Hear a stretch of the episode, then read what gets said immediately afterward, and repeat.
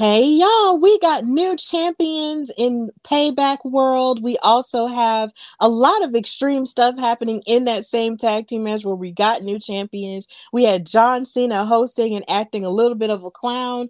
And of course, we have the return of a superstar that went missing and just wanted to get away from his toxic family. This is the Payback After Show on Women's Wrestling Talk. 10, 9, 8, 7, six, five, four, three, two, one, zero.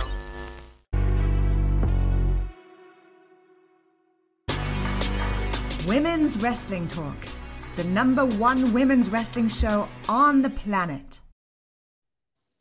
Hey, y'all, welcome, welcome, welcome to the WWE Payback 2013 after show on Women's Wrestling Talk, the number one women's wrestling show on the planet. It is such an honor to be before you guys on Labor Day weekend, which is a special weekend for me because, of course, it's my birthday weekend. And it felt like you know, what better way to enter into this new phase of life than to watch something that I love, which is wrestling. Wrestling on my birthday weekend is always an amazing thing. Of course, last year they had NXT's Worlds Collide with them in NXT UK, and that was fantastic. But this year we got payback with the main roster. So it was really cool to watch this pay per view during Labor Day weekend on a weekend where there's a lot of change in wrestling. But at the end of the day, we are here and we are going to talk about all of the good things of what happened and even the bad things of what happened in Payback. But of course, I'm your girl, Stephanie Hardy, host and creator of the Hardy Wrestling Podcast, host and writer for this amazing platform, color commentator featured on the Belladonna Division, Battle Club Pro, Black Girl Magic 2022, and Spartan Wrestling, and of course, a certified Ver GOAT. And I am not alone. I am here with one of the kings of women's wrestling talk. He is the people's EST of WWT. He is a host and writer for us on this amazing platform and a writer for Daily DDT. He is Cedric Welton. Hey, Cedric, how are you doing? I'm great. And I, I thank you for that intro. You know what I just thought about? And we can this on there. It's funny. We were just talking about the titling of this after show, this post show, you know, it just dawned at me that it, it should have been titled "Thank You, Trish." It really should have been titled that. and it hit me like right when you hit the button to go live, and I was like, "Darn, that should that should have been the title," because Trish really sold out today. She really did her thing, and all all the critiques we've been getting of her the past few months, you throw those out the window now. You can throw those out the window. Yeah, it was such an amazing start. Like, of course, they did, you know, some platforms actually did release the order of the card, and it wound up being pretty correct with the women with it starting with a women's match but i'm going to paint a picture for you for how my saturday went. Of course i am a big fan of wow superheroes and of course here on women's wrestling talk we have an after show for it and it comes on on saturdays at 6 p.m where i live which is in birmingham alabama of course 205 lit all day.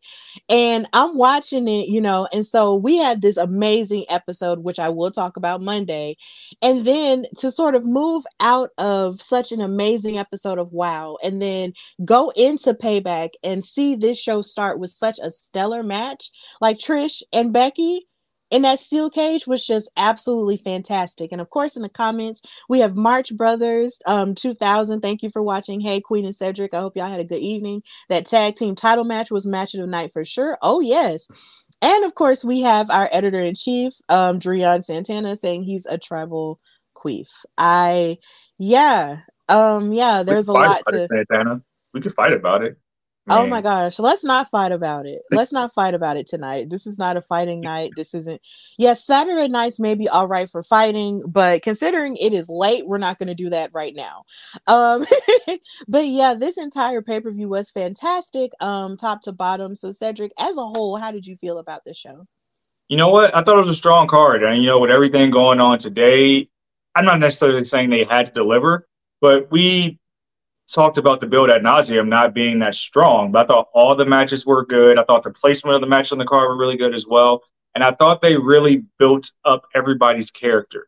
And I mean that as far as like when you look at what they did for Shinsuke and just the little like nuances are coming out second, the comic book graphics that they just started rolling out on Friday, uh, even with Grayson Waller getting a rub, uh, from Jey as well as Cody with the Grayson Waller effect. A lot of things were done very well, and I think it's going to pay off going forward into our next big PLE yeah, it was a really great um story. Like story wise, everything was really great, and there is still so much to look forward to, you know, with that. And even the matches themselves pretty much delivered, you know, most of the time. So I can't I I don't have that many complaints, but we will get into it, you know, once we get to the part. So of course, if you are watching us live on Facebook, on Twitch, and on YouTube, thank you first of all for watching. And secondly, if there are any of your favorite parts that you want to address as we get to them, please pop off in the comments and let us know how you feel about everything because we're about to pop off right now.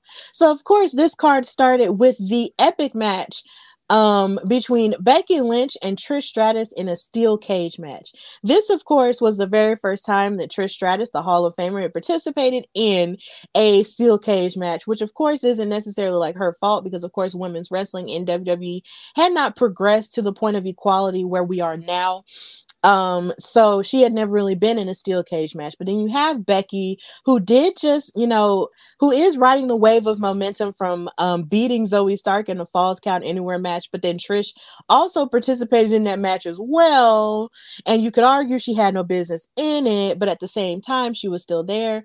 But even with all of that, these women did a heck of a job opening up payback. Now, a lot of people were questioning whether or not these women were going to be able to, you know, deliver because of their last um encounter on Monday Night Raw, but they definitely proved us wrong tonight. And of course, this took place in Pittsburgh, Pennsylvania.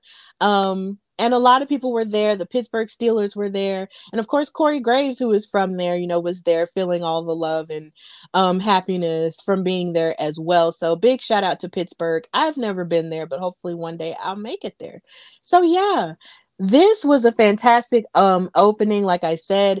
Becky lynch came out here with some black and silver merch i mean not merch but black and silver gear that just looked absolutely fantastic. She looked very sleek and stylish here. But then something else that i noticed was the fact that trish stratus came out in an even more elaborate outfit with her you know signature coat and everything in black and silver as well. And i'm just like okay so you women decided to match tonight. I like it. I really really like it it.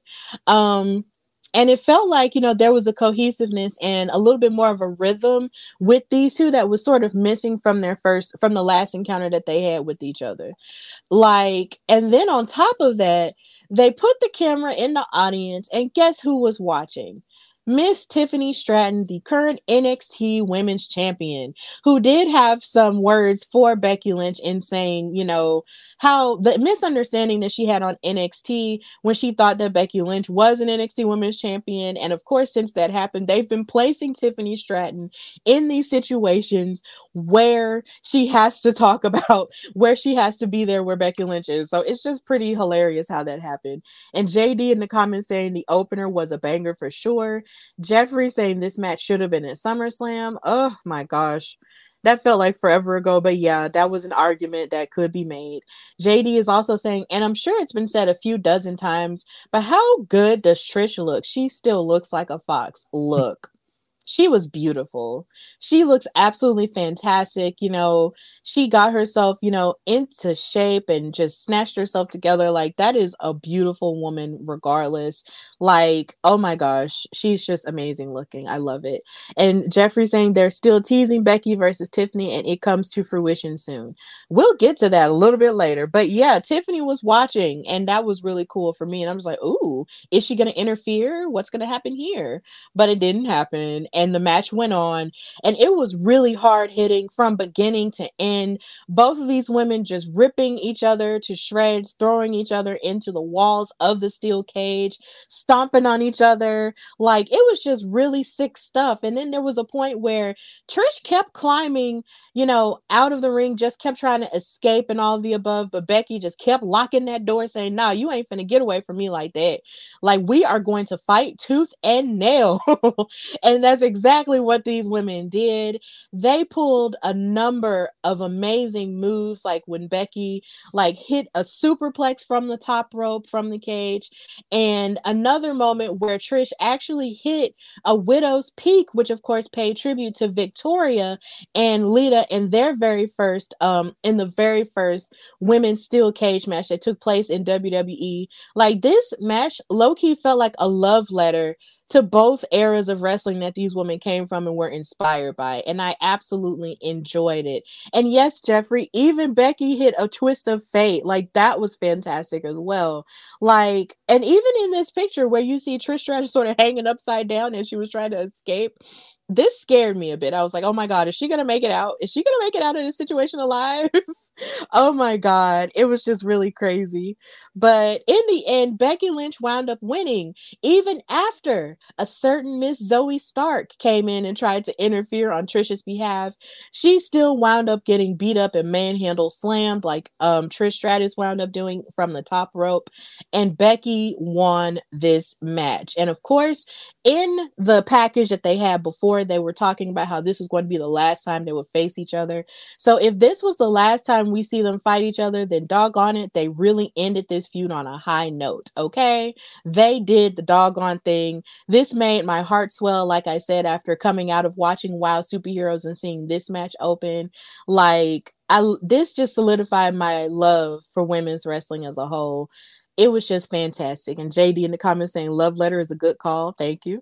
Jeffrey saying Becky and Trish said if this is the end of the feud, let's show them what we can do, then let's kill it. And yes, the crowds even chanted this is awesome a couple of times, and they really definitely deserved it. So before I get into what happened afterward, though, because there was a lot more, Cedric, how did you feel about this match? Great match. Honestly, um, putting at the start of the card, just shut a lot of people up because they not only stole, they pretty much stole the show. Uh, all the spots they did. Trish is 47 years old. You got to put this into context. She doesn't need to do this. And all the stuff she did, all the spots and the bumps she took in that ring, hanging from the top of the cage, like my knees hurt looking at that. Just for her being able to do that, like it's just amazing. And you want to talk about tying up loose ends? Maybe they should have stopped four weeks ago. Maybe they didn't get enough time. Becky put on twice this week. Uh, the main event of Raw this past Monday, opening up the show this week. So it kind of echoes her husband's sentiments when he was on After the Bell. It's like, hey, when you give them the ball, they always show they can do well. And this was another example of that. And Trish being from a completely different generation, showing she can still hang with this generation doesn't need to be overlooked at all. But it's good that both superstars can now look to um, go other places and other rivalries now. Absolutely. I definitely agree with that. And it's so funny you said that she was 47 years old. It's so weird. I never think about ages like that. Like I just never really be thinking about that because sometimes these people still be acting like of course you know they're not in their 20s or 30s or something like that. But yeah, when you think about the fact that she is 47 years old and she has, you know, lived a full life with a family, a husband and some children, like she has two kids. You know, she doesn't have to do this. She could just pop up at appearances at conventions, um, and do stuff like that and just make small appearances and not, you know, really get in the ring like that. But for her to really do that, you know, at this age and still do it, you know, pretty well, like it's just you just love to see stuff like that because there have been different conversations that a lot of people have had in wrestling where they think, oh, well, if a woman is this old and they shouldn't be doing this. But my thing is if there are men doing it you know and they're a little bit older than that then doggone it why can't we let the women do that? And trish is definitely a living testament to the fact that age doesn't mean a damn thing. you can do whatever you want to do, you know, if you feel like, you know, you're ready to do it. And I definitely agree with that. So I guess we do have to say thank you, Trish, for bringing this out of Becky and just giving us this fantastic match. And it was just so good to see them you know get the cheering and everything that they deserved from it. Like it was just fantastic. But of course like i said it didn't end there because as Zoey stark was trying to help trish stratus trish was upset that she didn't get the win or the upper hand on becky with the help of Zoey. so she started yelling at her and telling her to just get out and all of this other stuff being mean to Zoey and just being ungrateful right so Zoey decided to smack her in her face and give her the Z360, and she took off the Thank You Trish t shirt and threw it on top of her and walked out. So now we've reached the end of this partnership. Like, this partnership was paying dividends for Trish, but it's looking like in the biggest moment when Trish wanted that to happen, it looks like you know, she got upset about it and was like, Look, you're no good to me anymore. Goodbye. And Zoey wasn't having it. So, Cedric, do you think that this is going to lead to another feud between Trish and Zoey? You know, like, are you here for that? Or do you feel that maybe they're just going to go their separate ways and just do other things? No, I think that was the, I think, uh, in hindsight, that's the moment of Trish kicking Zoey out the coop and saying, You're free, fly. You don't need me anymore. And mm-hmm. like to echo Mark Henry's sentiments earlier this week, we might see the reign of Zoey Stark in the next two years. I think Zoey, this was meant to elevate Zoey to be in a a well-known character of the women's roster going forward on Monday Night Raw. So I don't think they need to interact with each other. I think that just tied it up right away. Trish can come back anytime, but now Zoey Stark gets to be big time now. So maybe she goes and rivals Becky some more. Maybe one of the other can challenge Rhea. I think fresh storylines for all parties involved is what we'll see next. Yeah, like, cause it's like from what I've heard, it looks like Trish really is interested in still staying around a bit, you know, and I don't necessarily blame her for that. You know, if she's staying around for that, then I don't mind her sort of going throughout the um the raw roster and just you know feuding with people. Like i am definitely here for it because like i said she's a legend. She can basically just do you know whatever it is that she feels she wants to do or feels moved to do until of course you know she gets tired and she does decide that this is going to be it for her. But let's go in the chat. The chat is going absolutely crazy and we thank you guys. Jd is saying i do hope this accumulates to trish giving stark the rub her kids are going to see this and think mommy is a superhero right oh my god that's so loving i love that jeffrey that's so sweet um joseph saying trish is a baby that that Becky won the steel cage match. Yeah, she's acting like a baby. Vaughn in the comments saying Trish is the Shawn Michaels of the women's division. And then Jeffrey is saying Lita needs her payback. Pun intended. Yeah, she has been missing, weirdly enough. Like, where's Lita? They paid tribute to her. Like, where is she at? Got to figure that out at some point. But yeah, this match was fantastic. Definitely one of the top women's matches of the year, I should say. So, yes, definitely. So, we got to go into, of course, seeing an appearance from our host, which was Mr. John Cena himself, Mr. You Can't See Me he was up in here. Like, what? And what's so funny is it's like they announced later, well, earlier today, that he would serve as the special guest referee for the LA Knight um Miz match. And that really surprised me too, because a part of me was just like, you know, I really do just kind of want to see LA Knight and the Miz just fight each other without anybody else, you know, sort of inserting themselves in that. But either way, I mean, you can't really go wrong with John Cena because he's just, you know, he's just that guy at this point. Like, who's gonna like not want to see him? So yeah, he comes out and does his intro with his new merchandise, which, uh, which someone pointed out looks like the color scheme of Bluey. Um, if you like that cartoon for your children, yeah, Bluey. Um, it was really cute. He came out here and you know posed in front of the camera, and basically said that he was going that he was happy to be the host of Payback because he's never been the host of anything before. But he gets interrupted by the Miz, who can just take the air out of a balloon, Lord. Um, he came out here and basically started talking about how he doesn't understand why John Cena, you know, should be the special guest referee because he's already the host. And John Cena was sort of playing to him a little bit and just saying, look, um, I just I know you have more experience as a host. Why don't you tell me what to do? And the Miz proceeded to insult him and say, Look, maybe the next time you get a call to be Mermaid Barbie, you shouldn't do it. And I was just like, I know you ain't talking, considering half the movies you've ever been in have never made a billion dollars. I'm gonna need for you to chill, okay? Because John Cena was the perfect Ken. He made a good mermaid Ken, and I don't care what anybody says. I am a Barbie fan. I was always a Barbie girl. That movie was fantastic, and I would see that movie millions of times over if I could. But making fun of him for being in a billion dollar movie directed by a woman, I'm gonna need for you to chill. Ms. Know Your Place. But he did proceed to give him more advice and talk about, well, just don't get involved in other people's stuff. But John Cena pointed out to him, well, if you don't want me to get involved, it's like you want me to be involved in the show, but then you don't want me to be involved in your match. Like, make it make sense. And the Miz couldn't make it make sense. So this led to the match, and it led to, of course, John Cena introducing LA Knight. Yeah. And of course, everybody in Pittsburgh lost their minds. Everybody was crunk because when LA Knight comes, that's just like that's like the equivalent of juveniles back that A word up coming on somewhere. You're gonna lose your mind and you're gonna go crazy. So everybody's losing it. And yeah, LA Knight and The Miz had a pretty stellar match, I will say here. They did have a stare off, you know, during his entrance. And then of course you have John Cena in his efficient um t-shirt and everything.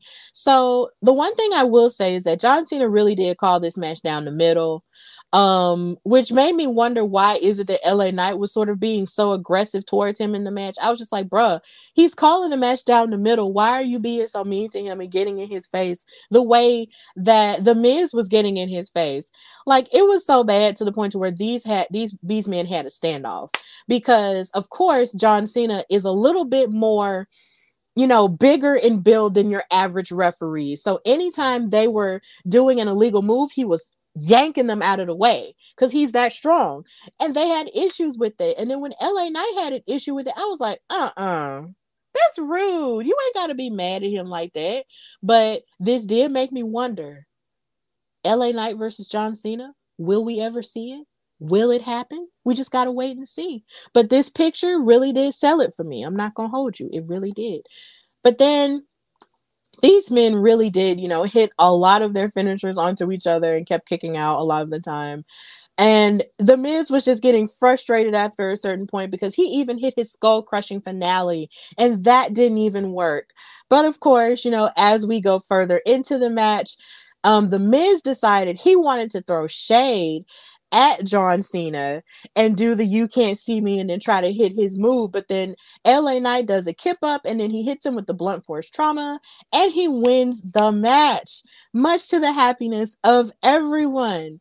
And of course, John Cena holds his hand up, you know, and LA Knight celebrates. But it doesn't end there because they had yet again another face off.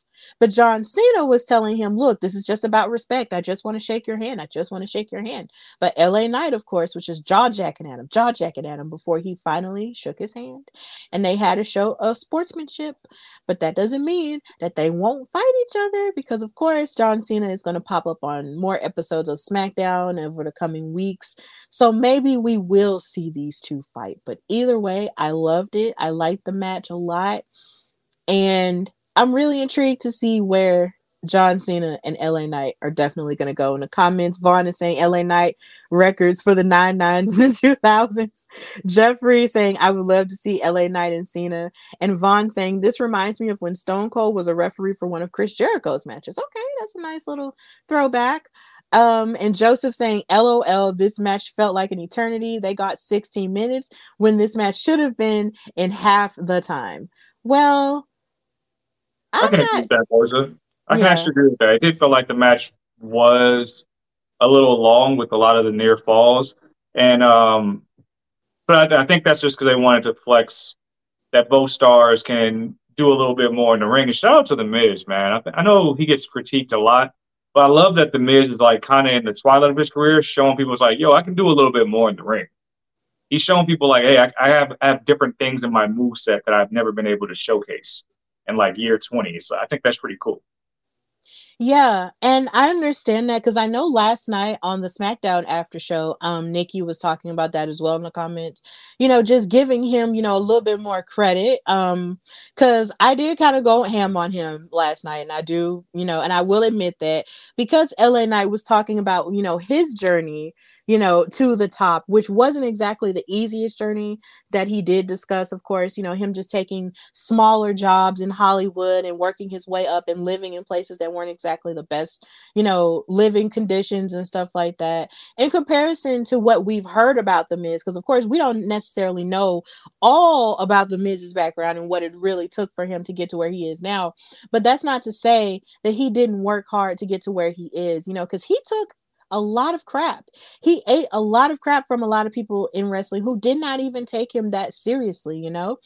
And The Miz is definitely great, and he is in the twilight of his career because, you know, he has improved his game for someone who was not, you know, someone who started in the independence and got his way, you know, all the way through different promotions and stuff like that. He's a WWE guy, but he's definitely maintained and he's very decorated, like they said on commentary. He's been a champion, he's been a Grand Slam champion, I believe, twice Two or times over. two times over right. So and he's ha- he's been mr money in the bank twice and all of the above. So he's really done a great job of you know building his brand to where it is now. So take nothing away from the miz at all but it's just that character wise you can just tell that the miz really is just mad and jealous of la knight because la knight really makes people love him by just him being himself. And the Miz is just like, no, I don't like it. And it's just like, no, he's not just a one night, you know, a one hit wonder. Like, don't just do that to him. But go ahead, Cedric. People don't want to hear this, but passing the Miz test is a very big deal. The Miz elevates whoever's his counterpart is. He's the quintessential heel uh, and quintessential antagonist for anybody he opposes. So passing that test on the mic in the ring elevates you to the next stratosphere. I, I would expect a title reign in LA Knight's near future. Absolutely. And you're right about that. You know, the Miz test is definitely a thing, and a lot of people might not want to admit that, but it is. Um, but yeah, like LA Knight clearly showed that he can pass. But honestly, LA Knight showed me he could pass um two Fridays ago when he was clearly emotional about the passing of Bray Wyatt and then proceeded to also pay tribute and cut a promo at the same time. That's really like I loved him before, but that made me, you know, grow more respect for him inside because I was just like, man, yeah, you really made me want to cry and want to run through a wall at the same time. So yeah, like LA Knight definitely does have it, and then also getting an endorsement from John Cena of sorts, you know, with him holding his that? arm. I've seen people already put that up against the photo of The Rock, seemingly endorsing John at WrestleMania. I think that was 29 in yeah. New York. They've, I've seen people put those pictures side by side.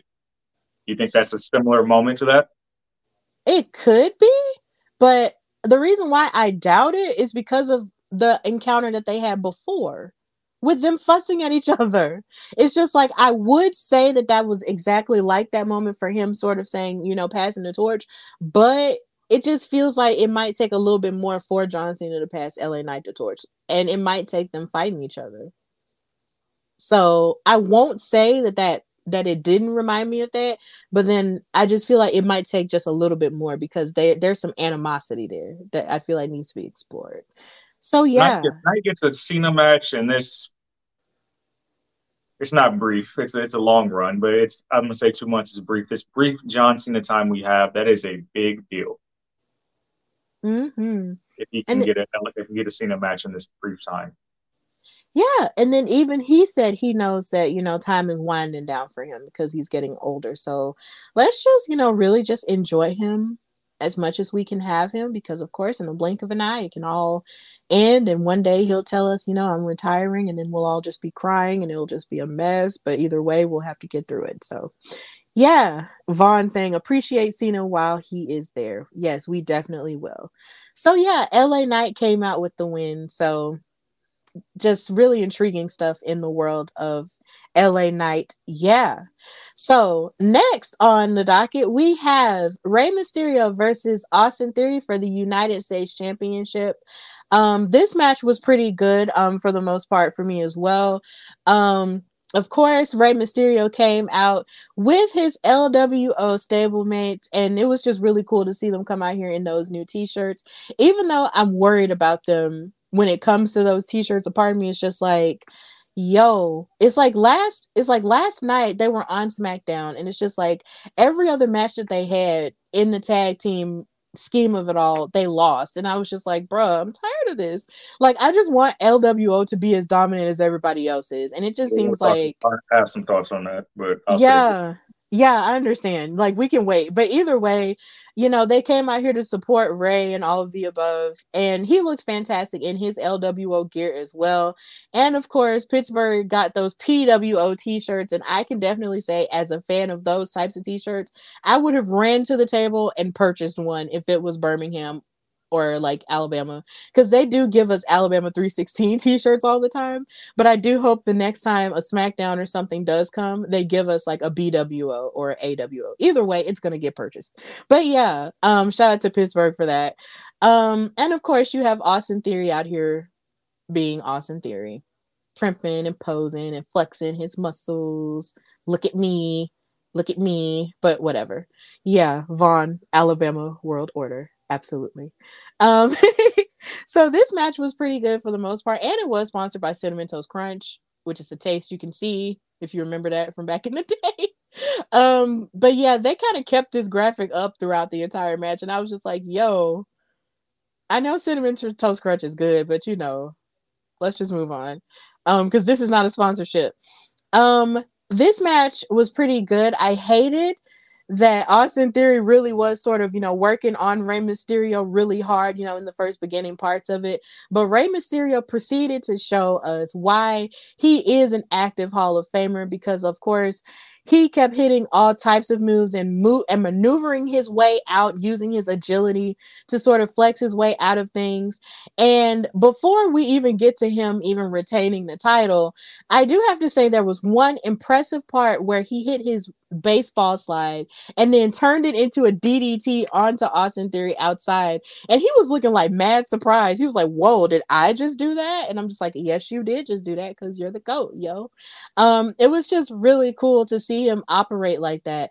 And then there was one point where he tried to hit his West Coast pop, but Austin Theory actually pulled his knees up and tried to block it and then tried to hit him with the A Town down. But Rey Mysterio reversed it into a Hurricanrana and covered him for the one, two, three. And Rey is still our United States champion. And of course, LWO came out to celebrate with him in front of the Cinnamon Toast Crunch thing. And yeah, it was just really cool stuff. So big ups to Rey Mysterio for retaining.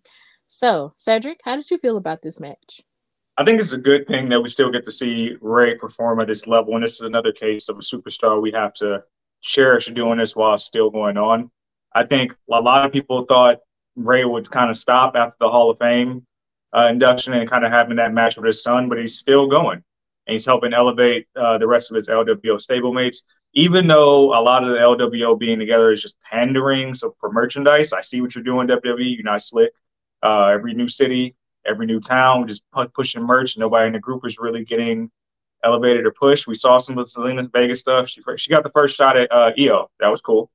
Um, they haven't really done much with Wilde and Toro, and Santos was supposed to win, but the pandering has to stop. We got to get back to that NXT parking lot, Legado del Fantasma style, where they just bullies and everybody getting jumped. Let's get back to it. It was fun. It's engaging. But seeing Rey do this cool, even better so that we just bundled up and tied up this whole Austin Theory stuff for the U.S. title. His journey for it now will be the most interesting because it's clear that the WWE wants to push him and elevate him to being an everyday character, being somebody they see as a future world champion. So how he uses this time without a belt will be very interesting. Yes, I agree with all of that because in my mind, as much as I love the representation that the Latino World Order does give, um, because I just love that, um, that sort of visibility, it just it really does feel like the only reason that they usually come out or come together is to sell t-shirts a lot of the time because you could argue that Zelina Vega, of course, you know, she had her run against Rhea Ripley for the now defunct SmackDown Women's title, and then she had the first crack at IYO, you know, for that women's title now. But it's like she's not really doing that much, and she's not really active on the SmackDown roster as much as she could be. We talking about the only queen of the ring here. Right. The only Queen's Crown winner, because of course they're not having Queen's Crown, you know, consistently anymore.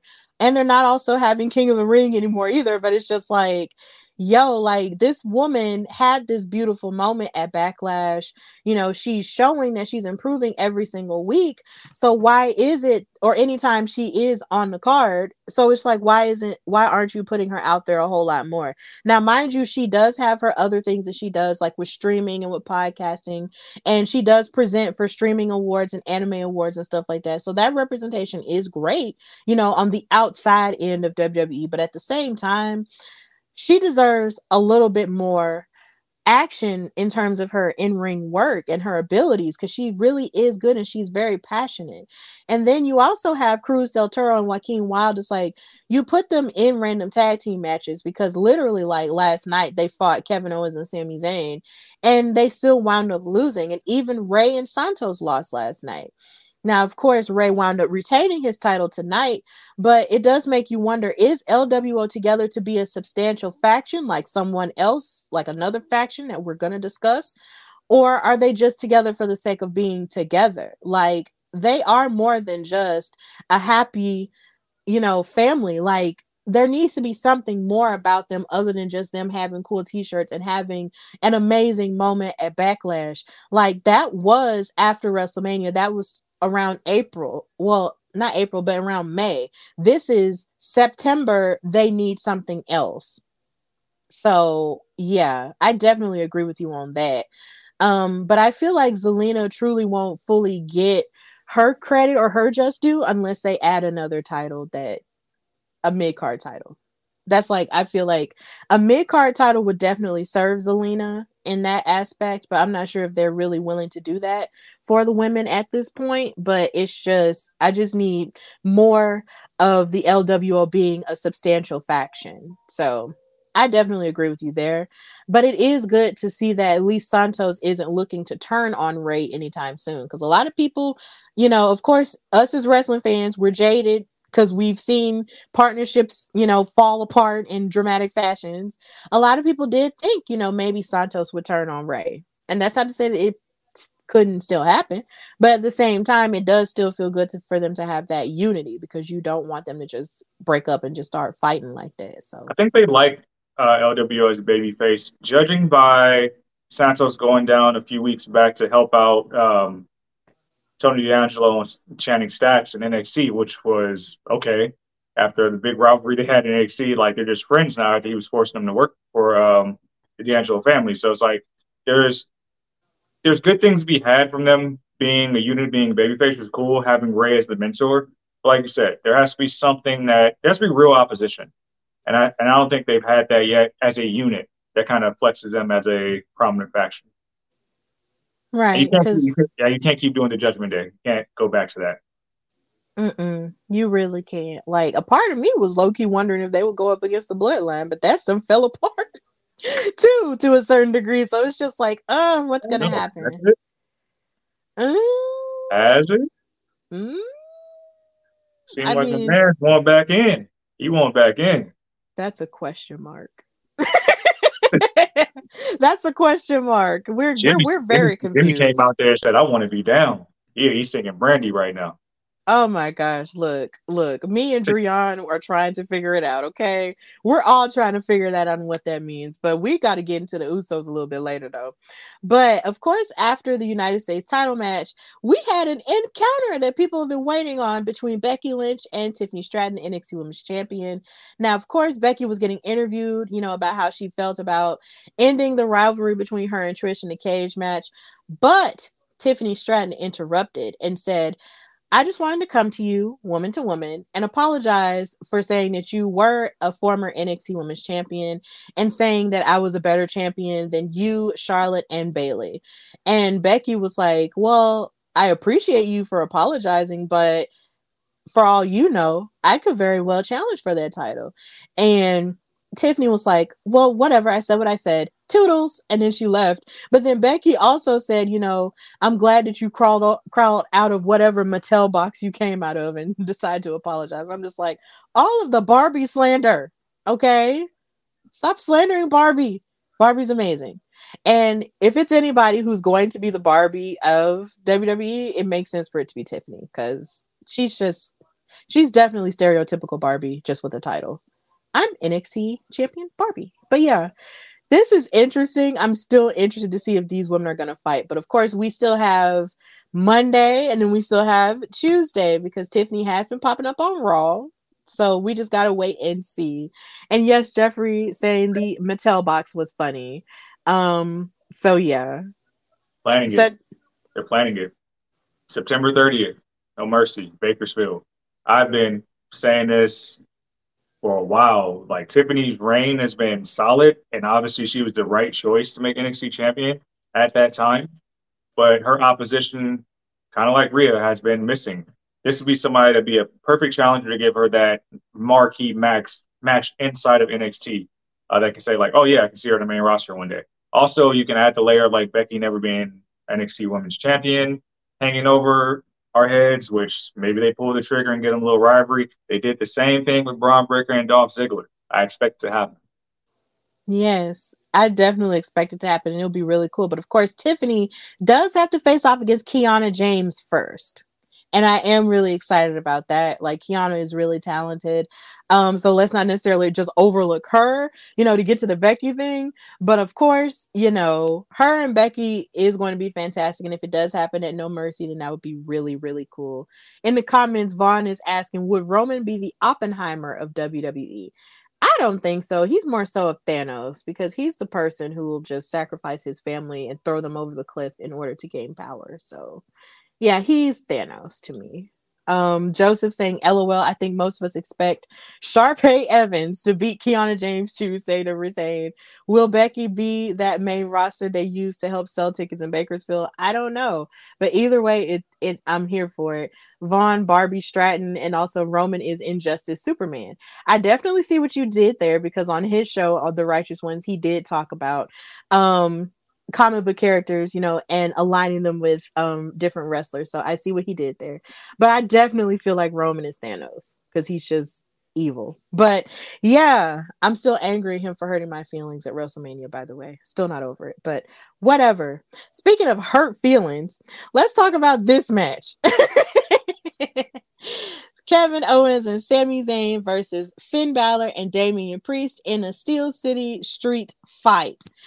This match was fan freaking tastic. It gave you all of the extreme things that you were looking for in your life. Like it was definitely like giving me ECW and like I just loved every inch of it. And then of course it did pay tribute to Terry Funk because later on in the night we did in the match we saw Kevin Owens sporting a Terry Funk t-shirt and the Pittsburgh people definitely seemed to appreciate that um, because we did of course lose him um, last week as well. So it was just really nice to see them, you know, sort of nod their head um, and give a tip of the cap to this um form of matches that was sort of innovated by Terry Funk.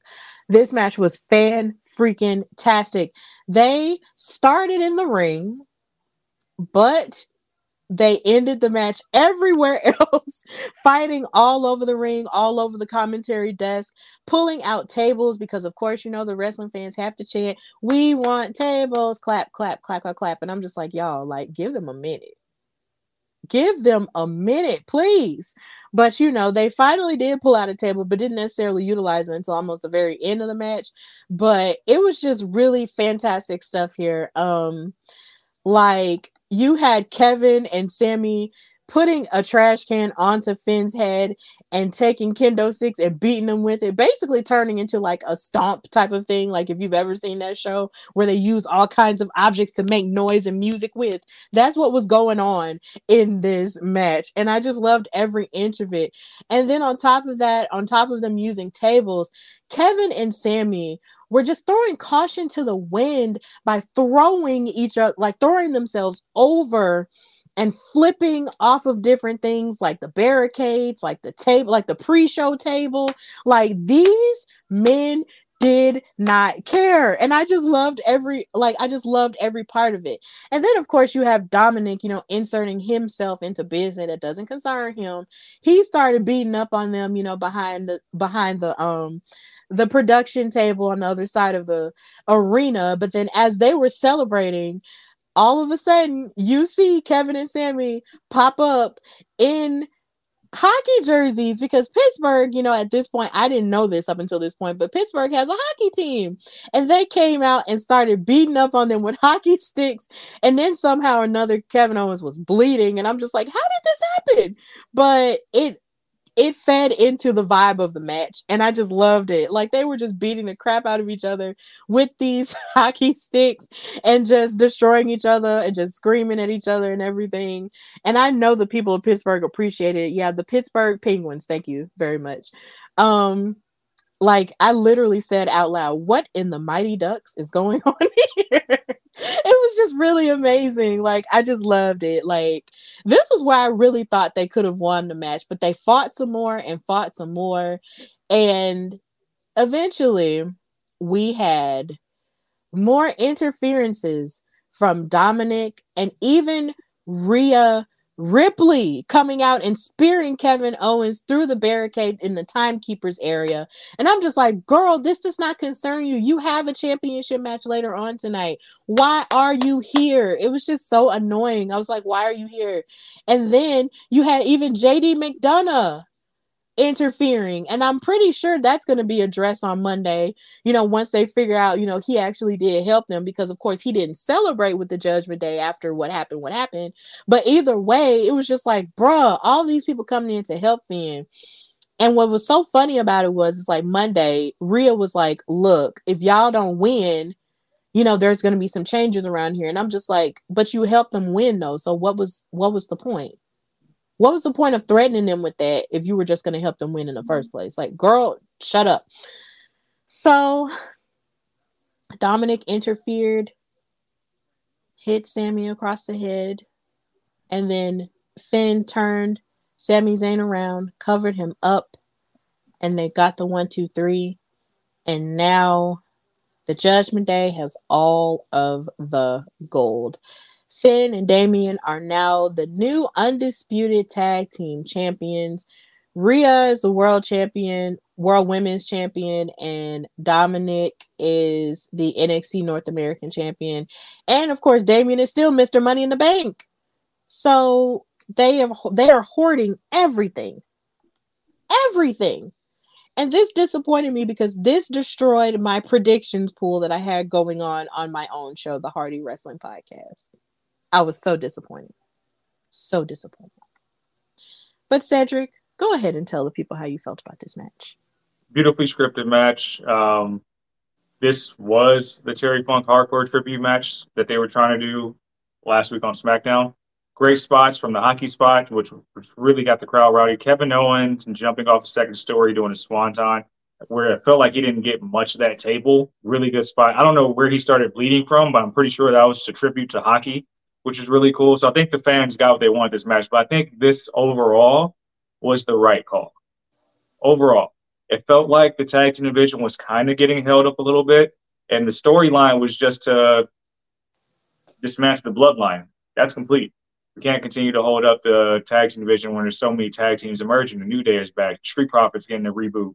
So this is a good time. I think the Judgment Day, and also I'll, I'll note this: Finn Finn became a Grand Slam champion today very well earned, very well deserved, getting the tag team titles. But the Money in the Bank briefcase was finally good for something because the past two big matches Finn was in, it cost him L's.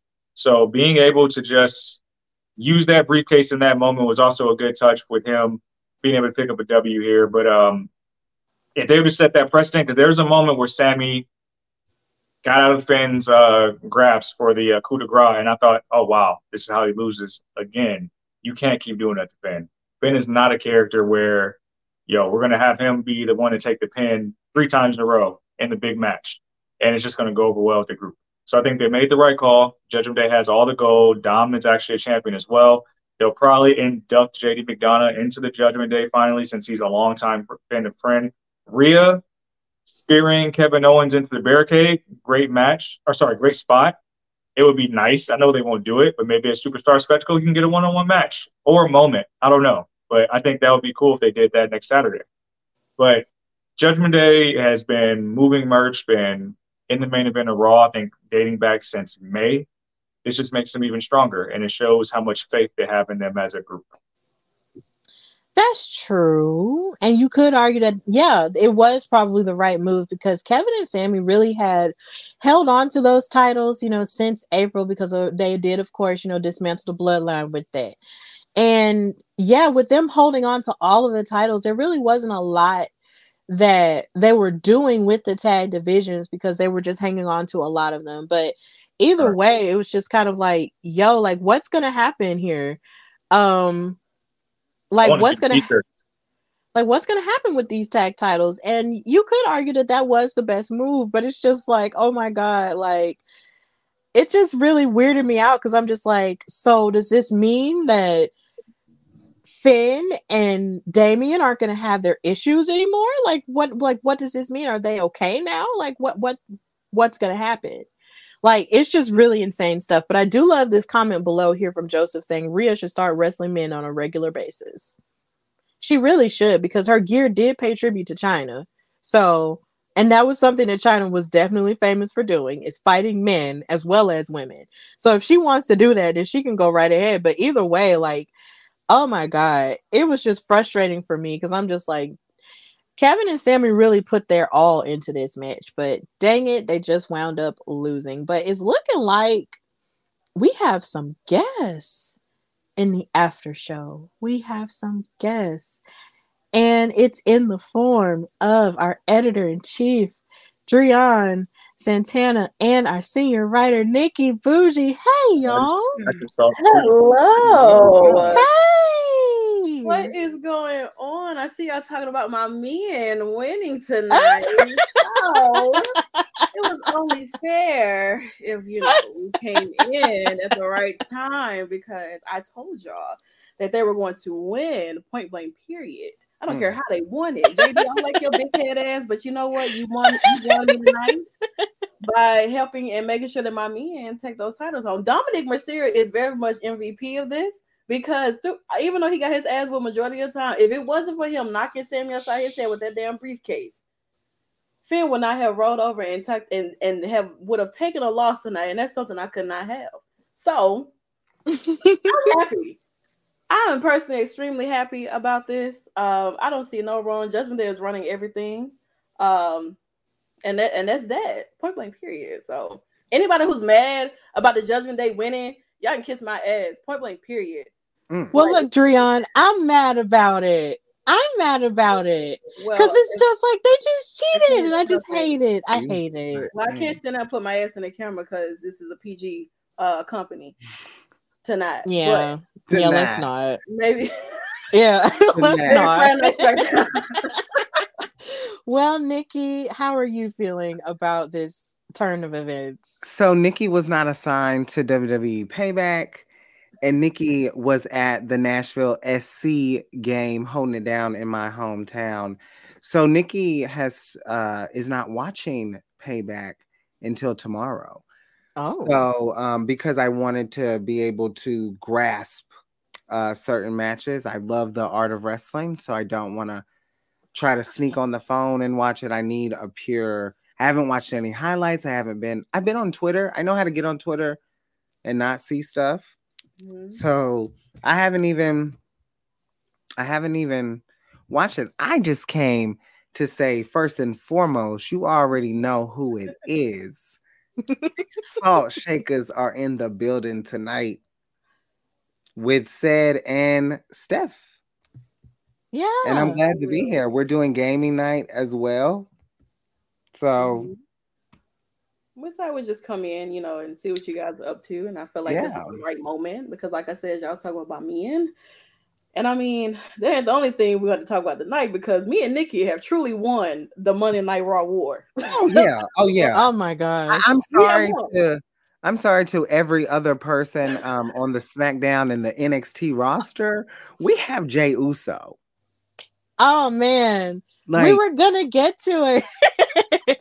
we were definitely gonna get what, to what, that. What war is this? Is there some draft that happened, or well, we've been well the way we do the post shows. You know, mm-hmm. we are. I am a like um Santana's contract is she's a free agent. I go wherever she can go wherever she wants. Um, I'm on Raw, Stephanie's on SmackDown, and then we have Katrina and Shay that hold it down for NXT. I've done an NXT run before, um, but very mm-hmm. mild. Um, but that's just me. I'm everywhere. But you know, um, yeah, it's a brand split, and we like wholeheartedly SmackDown is our mm-hmm. best show. Like, if I had to pick any show that we have on this broadcasting, SmackDown is it's the it's the A show. But with this win for Jey for us with Jey Uso, Steph, I don't know. Y'all gonna have to oh step it up gosh. on Friday nights. But no, it's oh my, my favorite show. It's literally like SmackDown with with Santana and Steph. It's it's I don't know. I can't even explain it. It's one of those shows that two different two different people me and Santana are almost as well. We're not as alike as people probably think, but yeah, we just wanted to run in because we do have gaming a little later. We do. Mm-hmm. Said, I hope um you can join us. Don't bring your tagline, please, Steph. Um, Stephanie, please don't ever call that man in your life. Don't, don't, don't. Hey, Hey, please, please Look, I just hey, had to do the intro, and that's just if that's how this he man, feels about himself, no. then I just have to let it go. Okay, like people lie about themselves all the time. You, oh Lord, I come from a place where you dress for the job that you want. You know, you dress for the position that you want. you want to be the people's EST. This is turning into something that I wasn't okay, expecting at all. why don't Why don't you change it to the people's EST of WWT Live? I thought about that. No, you, you know, I really did. And, and, before you before you ever recommended that, that was a thought, like maybe a week ago, before y'all jumped me. And I said, you know what? Nah, tribal, uh, nah you know, we just gonna we just gonna go through with it. Like, why well, not be the tribal chief for WWT? You know, I think I feel like that's more suited. You've been you you've been. I don't got I don't got no tribal tax or nothing like that. I can't do that to like to like go full fledged. But you've been utilizing a lot of Roman Reigns videos, so I just assume that you know, I, I feel like that's that's more soon. I mean, even even Dylan uh called you what the tribal he did. He acknowledged. He said he acknowledged you as. And Dylan, if you're in the audience, you know not to come. Dylan was here earlier to our shows with that mess. Dylan, do not come over here talking about the people's nothing. Okay, okay. This is what happens. yeah, this is just I hilarious. I see, I see a glass ceiling forming. That's terrible. I'm going to have to like shoot through. It's crazy. I'm actively shooting through it, but it's, it's okay. You know, it's, it's crazy. I, hey, Flovo, thank you for up, the super chat. Thank you, oh, Flovo. Oh, yeah, it's been a minute. You. Thank you so much for that. Hashtag leave that alone. Thank you. Oh, thank girl, you. please. You, you got a twenty-five dollar tree. Girl, we got a twenty-five dollar thank you tree. Somebody saying thank you tree because me. Please, a dollar, a dollar. Yeah, that's the combo the EST right there. We get tips because the EST. Can we have order? Buy you a vending machine? Like, why are you gonna get a? Can we have order? Crazy? Can we have order? Can we have order? The EST because we do still have more to discuss. So if you ladies, you know, if you ladies I actually want to know their thoughts about Jey because I thought that was the one moment in this show I was surprised We'll let Stephanie host. Then we will. yes, yes. So, so if you ladies do want to stay, like if you guys want to stay, of course you're welcome I, to stay. I'm always I mean, okay. Yeah, why not? Well, yeah, since we're staying and since we're talking about the rest of Payback, let's just take it back a notch and talk about the Grayson Waller effect with um, Cody Rhodes as his guest. Now, of course, Grayson Waller came out there and was his usual, you know, big arrogant self, calling himself the Aussie icon, when in actuality, the only Aussie icon that exists is Princess Aussie from WoW and that's it. But um, either way, you know, he came out here with his glittery shirt on and he introduced Cody Rhodes. And Cody came out here dressed up in his beautiful suit, which I really did enjoy, and did his intro. And of course, the people of Pittsburgh were definitely loving it. And Yeah, before he got a chance to ask Pittsburgh, what do we want to talk about? Grayson interrupted him and cut him off. And I was just like, uh uh-uh, uh, how dare you? You're so rude. And he was just like, look, nobody wants to know what these people want to talk about. What matters is what I want to talk about. And Cody Rhodes read him by basically listing every other wrestling talk show that's ever existed in the entire history of wrestling, period. And it was just so funny how he did that and then proceeded to say, look, since you are doing me a favor by having me on your show, basically just acquiescing his ego a bit, then I'm just going to give you an announcement, you know, and give you a little bit of a scoop. And the scoop was, of course, Jey Uso, main event Jey Uso is now going to be a part of the Monday Night Raw roster. And he came out with the regular Uso theme, but with a little bit of an change because of course it's not down since day one ish you know it's both of us here. No it's just jey. So this was amazing. He came out here much like to a lot of people's surprise and everybody was crunk about it. And then he also proceeded to kick grayson waller in the face for talking too much noise. And he proceeded to celebrate a whole lot more. And it was so funny grayson actually had to put a cold pepsi on his jaw because he got super kicked so hard in the mouth. And that's what you get when you run your mouth a little bit too much. So yeah, Jey Uso is going to be on Monday Night Raw because he is away from his toxic family, and I love that for him. So Cedric, how did you feel about this announcement, and what do you think that does for the landscape of Monday Night Raw moving forward? Creates a lot more possibilities of Jey as a single superstar, maybe even an IC title run that we didn't get the last time he took on, um, or sorry, the last time he took on Austin Theory. But I'm more intrigued by what this means in the actual general manager world as far as a trade, because it subtly indicates that, like, I pulled the last bit of strings I had and pull to get Jey moved over to Raw. So what does SmackDown get? It makes you feel like SmackDown gets Cody, so you can finish the story, but we might not get that. But I'm pretty sure that's what's going to come. But I think I think for Jey, it's awesome. and I like the I like the blue landscape. I like the the new theme song, Down Since by Myself, and you get to see more main event Jey. What's really captivating to me is how much he has the crowd in his hands. Like the crowd is really behind Jey.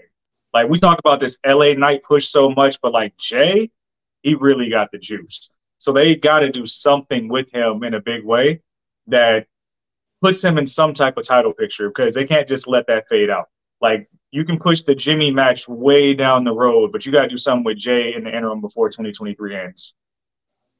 I absolutely agree with that. Like there is something that does need to be, you know, given to Jey as a reward for how he's been able to gather everyone and just make everybody like super excited the way that he does. Like people have been loving Jey of course, loving the collective of the Usos, you know, for years now. But then when you think about Jey and all the growth that he's had over these past three years, people definitely resonate with him a whole lot more. And him being on Monday Night Raw is really going to shake things up for his own career. And that's something that we do get to explore now because we've only ever known him, like Grayson Waller said, as a twin. We've never seen him really like fully blossom by himself outside of the shadow of the bloodline. And we do get to see that. And I'm really excited to see that. I hate that me and Santana don't get to talk about it on Fridays, but either way, you know, it's still pretty exciting stuff. Like I cannot wait for that. And yes, you did bring up a valid point with pulling those strings as a trade and wondering, like, okay, did they really trade Jey for Cody? And does that mean Cody finally gets a chance to finish a story?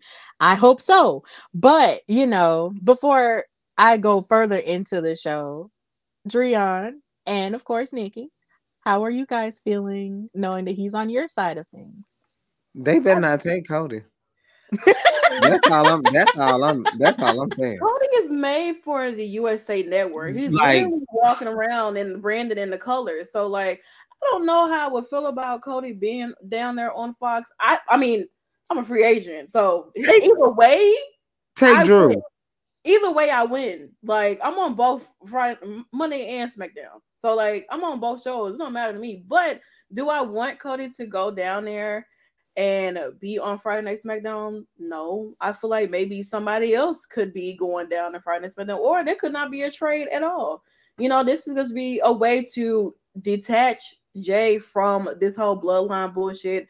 You know, and Jimmy figure out if he wants to be with the bloodline and whatever. Maybe this is a a different arc anime wise, a different arc for these two. You got Jey having his own arc, and you have Jimmy having his own arc. Jey's arc is going more the positive side and everything, while Jimmy's is figuring out his own shit because we we never really seen Jimmy be a solo talent. You know, we've gotten to see Jey be a solo talent before. With Jimmy, this is gonna be a little bit different for him. We've already kind of seen how his shit been going on Friday, where everybody was mm-hmm. knocking his ass down. He was everywhere. So I think that with Jimmy and Jey, we're ba- we're basically going to be able to see the individuality these two have versus always seeing them together. You know what I'm saying? So I think that is great that Jimmy is going to be staying down on SmackDown and figuring out what he's going to do. But I also think this is a win for Raw because you need another star power going over to Monday Night Raw because I mean we kind of see some of the same people every week anyway. So like it's let's see how Jey Uso fits over there and who he, you know, so has this feud with and things like that. Um, and I don't, I don't mind it. Either way, I win. So that's true. I do want to say I am very curious. Um, and I'll ask the chat and I'll ask y'all, how quick does Jey Uso beat Seth Rollins?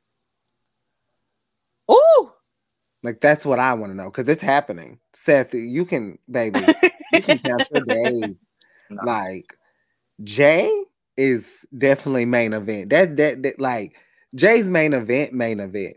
So I'm I'm curious how quick does he does he take that title off of Mr. Seth? I do feel that that would be an amazing story to tell, like him going for, you know, the second top title in the whole company. Like, I would definitely be here for that, considering every time he tried to go for the undisputed championship, it was always like him hitting that wall with Roman. And it looks like, and the purpose of the world heavyweight title is to give other people an opportunity. So it's just like, I would love it if he did go for, you know, if he did go for, you know, the world heavyweight title. I think that would be amazing. Yes. Question is, yeah. yes. Oh my gosh. I love it. And of course, everybody in the chat is asking, will this allow Cody to go to SmackDown and finish the story? That's the bigger question. That's definitely a huge question. We don't need that right now. But I want it. And mm-hmm. y'all know why I want it. I want it they because I want it. Cody to finish it. No, but like he can he doesn't have to finish the story that way. That's how I feel. Like I feel like there's other options and Roman like needs to go home. Like just for a little bit. Like this was a good this is good without Roman. This shows that you don't have to have and I hate to say it and I'm not this this just goes to show that you always don't have to have a Roman, a Charlotte, a Bianca, you, you can have your other big stars. Like you can, and I think Roman just Cody needs to focus on just a legacy of getting that other title. Like I think that anyone who's wanting to face Roman in this pinnacle, it's a dead end.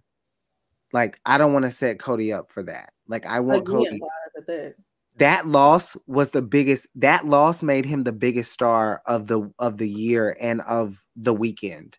Everyone was literally talking about like there was so much wrestling in LA like there was like from WWE mm-hmm. to um TG T uh JPW like promotions like that Impact. There was so much good pure wrestling. Timothy Thatcher was going on a run. And I mm-hmm. say that to say that Cody Rhodes became the biggest entity because of what happened. I think if he would have won, it would have been like no one would have no one no one would have cared anymore. Like and I think it would have it would have happened with the same way that it kind of happened with Rhea where it was half and half. But Cody not finishing the story is the story. And I hate to say that, but that's the story. Him not finishing that with Roman that's not the story. The story is he has to just finish his legacy. Roman should not be Roman should not be the headhunter of of of Cody's story. Cody's story needs to be the pinnacle of professional wrestling and he and he's done it.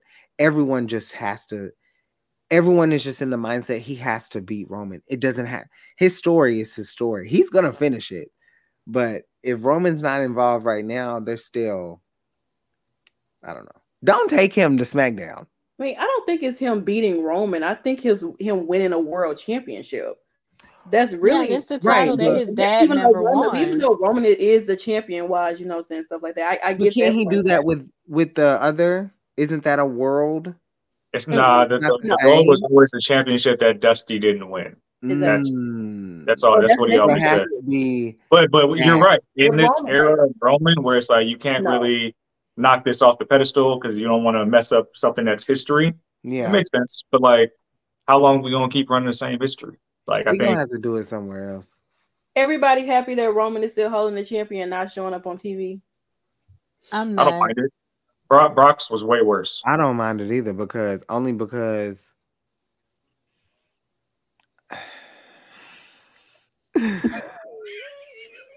at the end of the day, like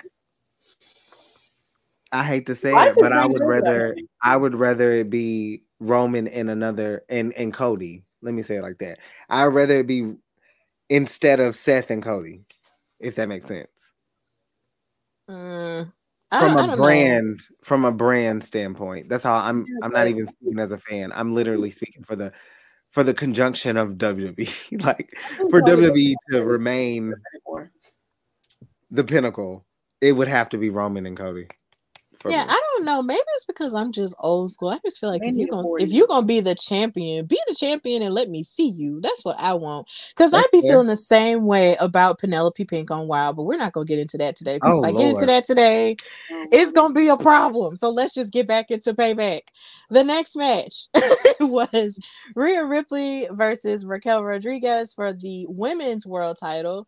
And this made me a little bit disappointed in the sense that we just had like this really amazing, you know, pretty well paced match when it came to Becky and Trish going up t- against each other in the cage match. And then you had this one, and this one was a very different pace, but it just didn't fully have the intensity that I guess I was looking for. And I don't know if it's fair for me to say that I was looking for the same type of intensity they had in NXT or not, because of course things change. But it's just there was something missing for me. But what I will say is this the visual of seeing Rhea, Raquel, Samantha, and Aja in the ring together, you know, was a very beautiful visual. It reminded me of seeing Trinity, Deanna, Allison, and um Jade Chung in the ring together. And it definitely reminded me of seeing um Carmelo West, um, Dallas, and Alicia together. Like this is like the third time in a course in the course of three weeks we've had an image like this. And I feel like that's amazing. So I did want to just point that out before I go into the match. But honestly, this match was pretty okay for the most part. Of course, like I said earlier, Rhea came out and paid tribute to Chyna with her gear. And it's just really funny because every time I see Rhea, I just wonder what it would have been like if a healthy Chyna, you know, a healthy and in her prime Chyna would have fought a Rhea Ripley. Like, what would that have been like? Like, I feel like that would have been amazing, but sadly, we won't get to know that. But either way, I'm glad that Rhea does pay tribute to her as an OG and as someone who laid the foundation for women like her and um, Raquel to be strong and dominant the way that they are.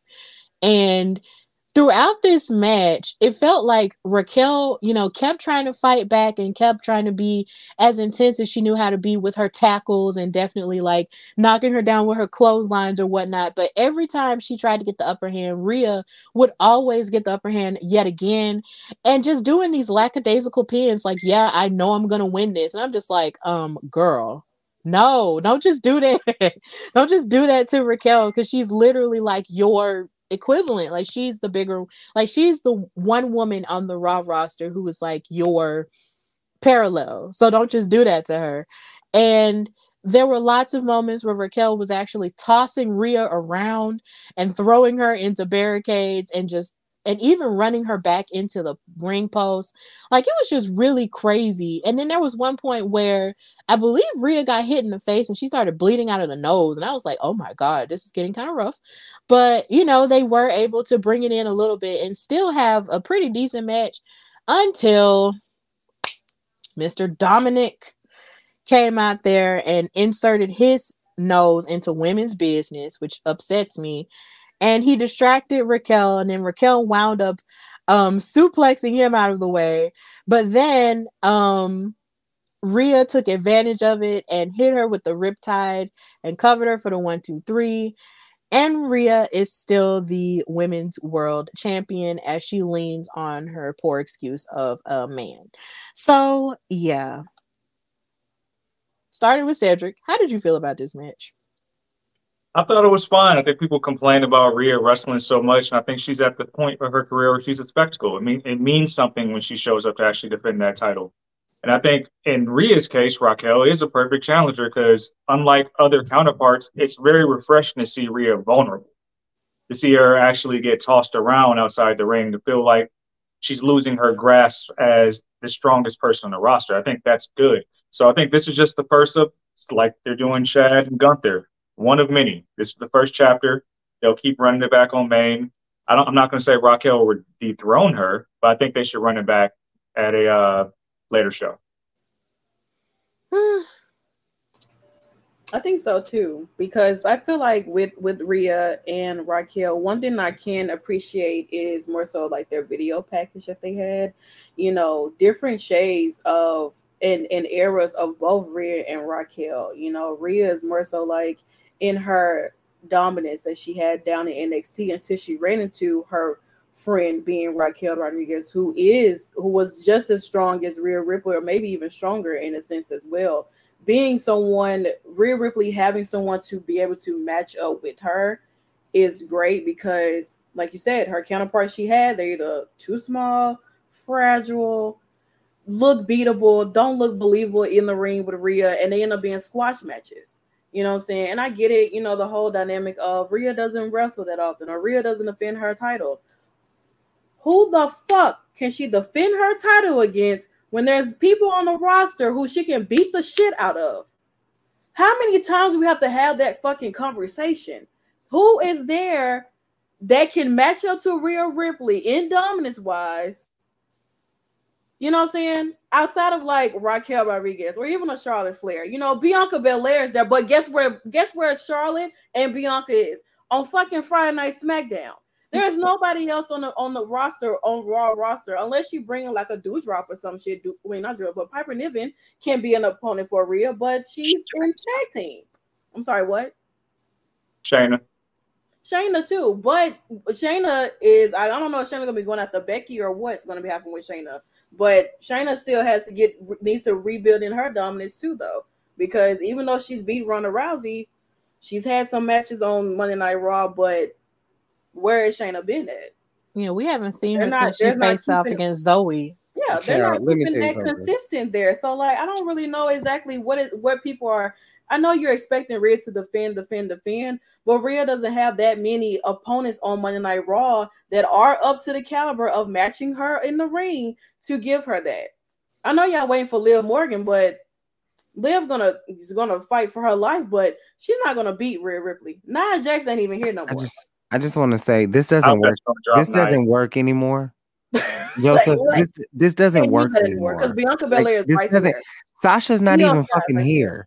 This doesn't work anymore. Charlotte is she's gonna have to be in the title picture, Joseph. I know it kills you because we talk about this all the time, Joseph. I know it oh, pains oh, you. Charlotte's always gonna be in the title picture. Calm down.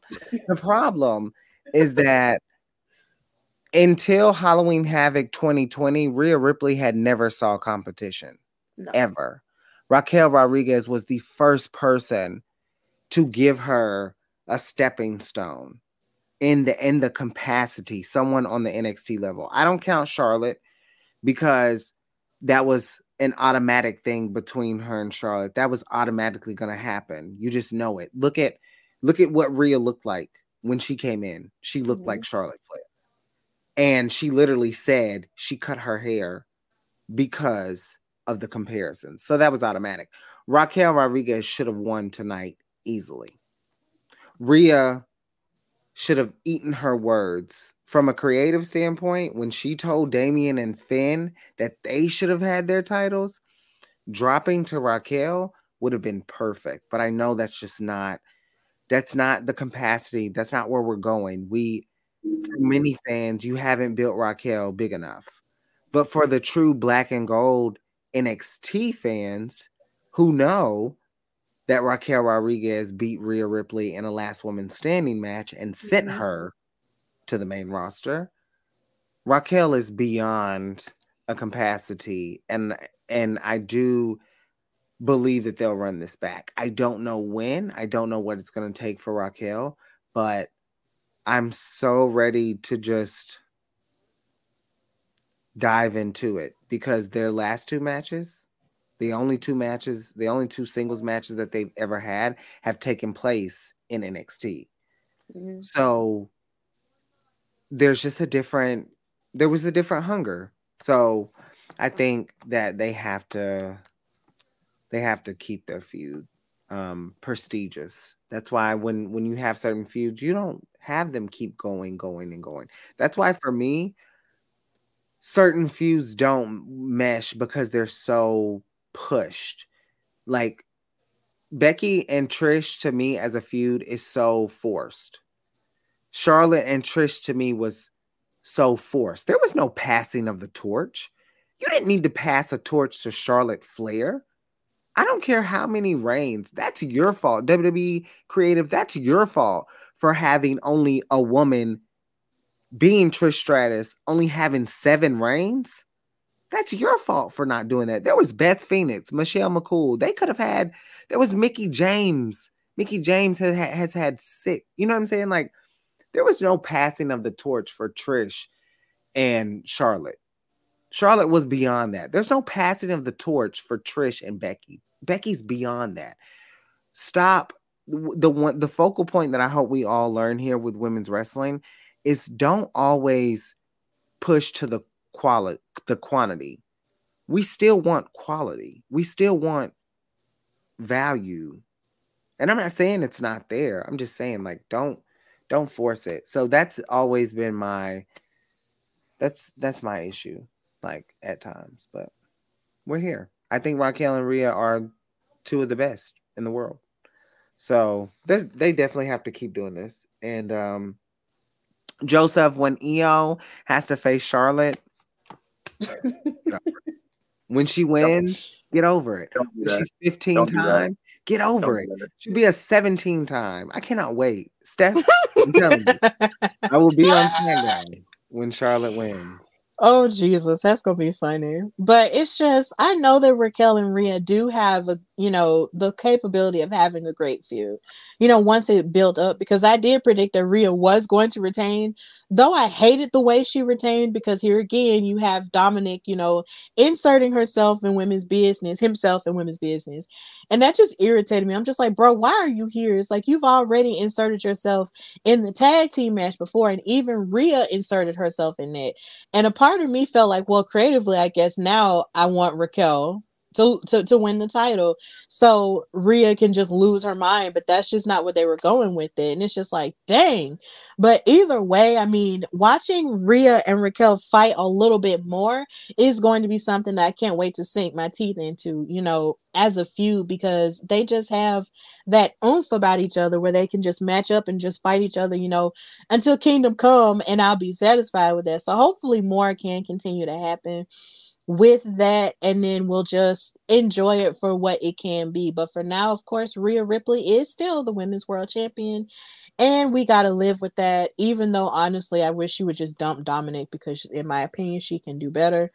Um, so yeah, I mean, Nikki, what what she can do better. First of all, Dominic is one of the best wrestlers on the roster. Let's no, let's I mean, it. I mean, as a personality wise, he is not a good man. He's as literally long as, as, long as he he's not a good man.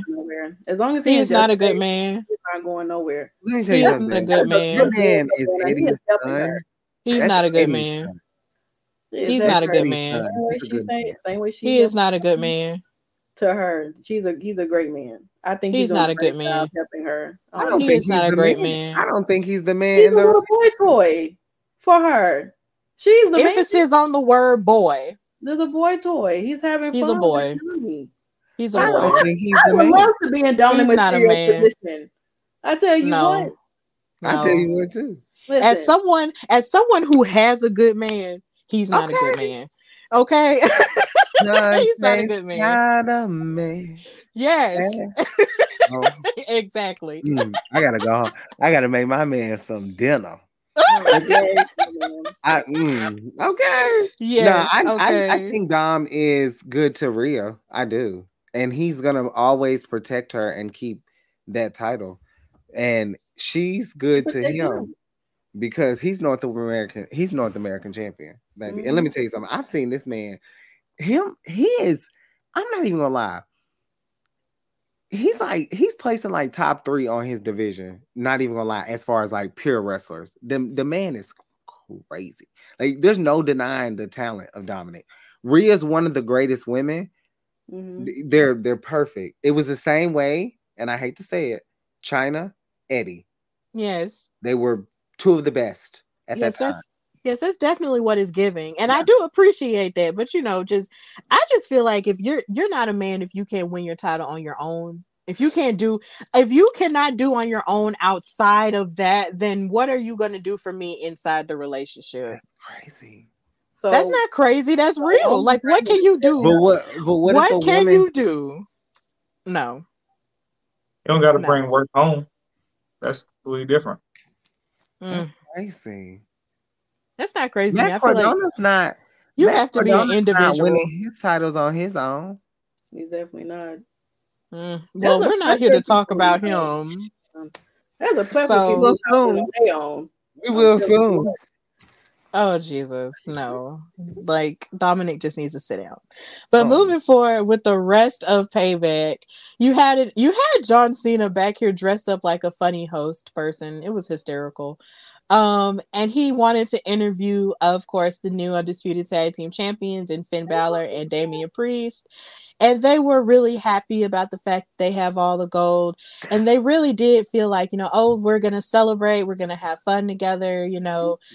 You know, all of this, you know, it's just like their problems are behind them for now. You know, they're really happy that they have all this gold now. There's nothing you can tell them. And of course, John Cena just looked like he was panicking the whole time. But yeah, it was just pretty hysterical. He was scared, but they were happy. And I guess that's all that matters. Shout out to my Yens. Whoever this is, follow me on Twitter. Cause this is this is a W comment. Like That's well, whenever I'm telling you, when when Mr. Bryan make his debut, like this is a W comment. Y'all thought y'all had Dragon. That is something. That man can wrestle too. Like him versus Nathan Frazer. Oh, going to yes, Cena is. This is your goal. Don't come here with that bullshit. Okay. Like for seven weeks, Justin, you're gonna have to deal with John Cena being here and you using your page for ratings for to for your clickbait. Also, okay? we have to say this. We say this every time he's mentioned because he's not seen. John Cena, if you are listening, thank you so much for tuning in to Women's Wrestling Talk. And while I'm here, because I don't get to say this often, S- Stephanie uh, has a podcast too. And John Cena tunes in to the Hardy Wrestling podcast as well. So, John, thank you for the follow. If you're listening, yeah, Shout out to John Cena. Six more weeks, y'all. Yeah, for all we know, he he probably does listen to my show because he did follow no, he me on did, Twitter. Definitely. So he follows me on Twitter. So that that almost destroyed me that night. That well, that morning I found that out. I woke up at five o'clock in the morning to go to work, and then boom, get up. It was right there, and I was like, "What?" Like it was too much. Um, get up. but Cedric, I do have a question for you though. Do you think that dominic could lose to a possible Brian Pillman Jr. if it's confirmed that he is at NXT? No, no, not not anytime soon. Not he, he well, he's confirmed. I think. No response. But, uh, not anytime soon. No. Hmm. Uh, NXT is about ratings right now. Whoever's going to drive ratings, bringing Judgment Day to NXT, the segments is driving ratings. Possibly having Becky face Tiffany Stratton in Bakersfield is going to draw ratings. This is all about the partnership with Endeavor to move it along and get more money, get more sponsorship deals for that brand. Makes sense. And for, for better or worse, Dom draws the most reaction in this entire company. I don't think it's all. I don't disagree. I think it's most, but the way that they book, that's not always when you're pleasing your fans especially a certain demographic from what we're used to in NXT, you your main focus may be pushing ratings, but there's definitely a focal point on the booking mm-hmm. because sometimes booking does not always match in revenue. Sometimes booking doesn't always match in ratings. And there's been a they took a risk with that fatal four way with those women, but you can take a risk on NXT w- women because of their talent. So. I don't disagree that it's all about the ratings, but even in a low rating week, they have one of the best wrestling shows of the week, regardless. So th- sometimes I do think that booking, eh, when you're all about ratings, that's fine, but you're going to make some booking decisions that are going to be for the the fans. They're going to be mm-hmm. this cup that they're having in NXT, 100% for the ratings, I feel like. But some of the players, they're for wrestling fans. So I agree. I mean, I, I don't disagree, but ratings are so I hate that I hate that NXT isn't exclusive, but I but I get it. You want to make money.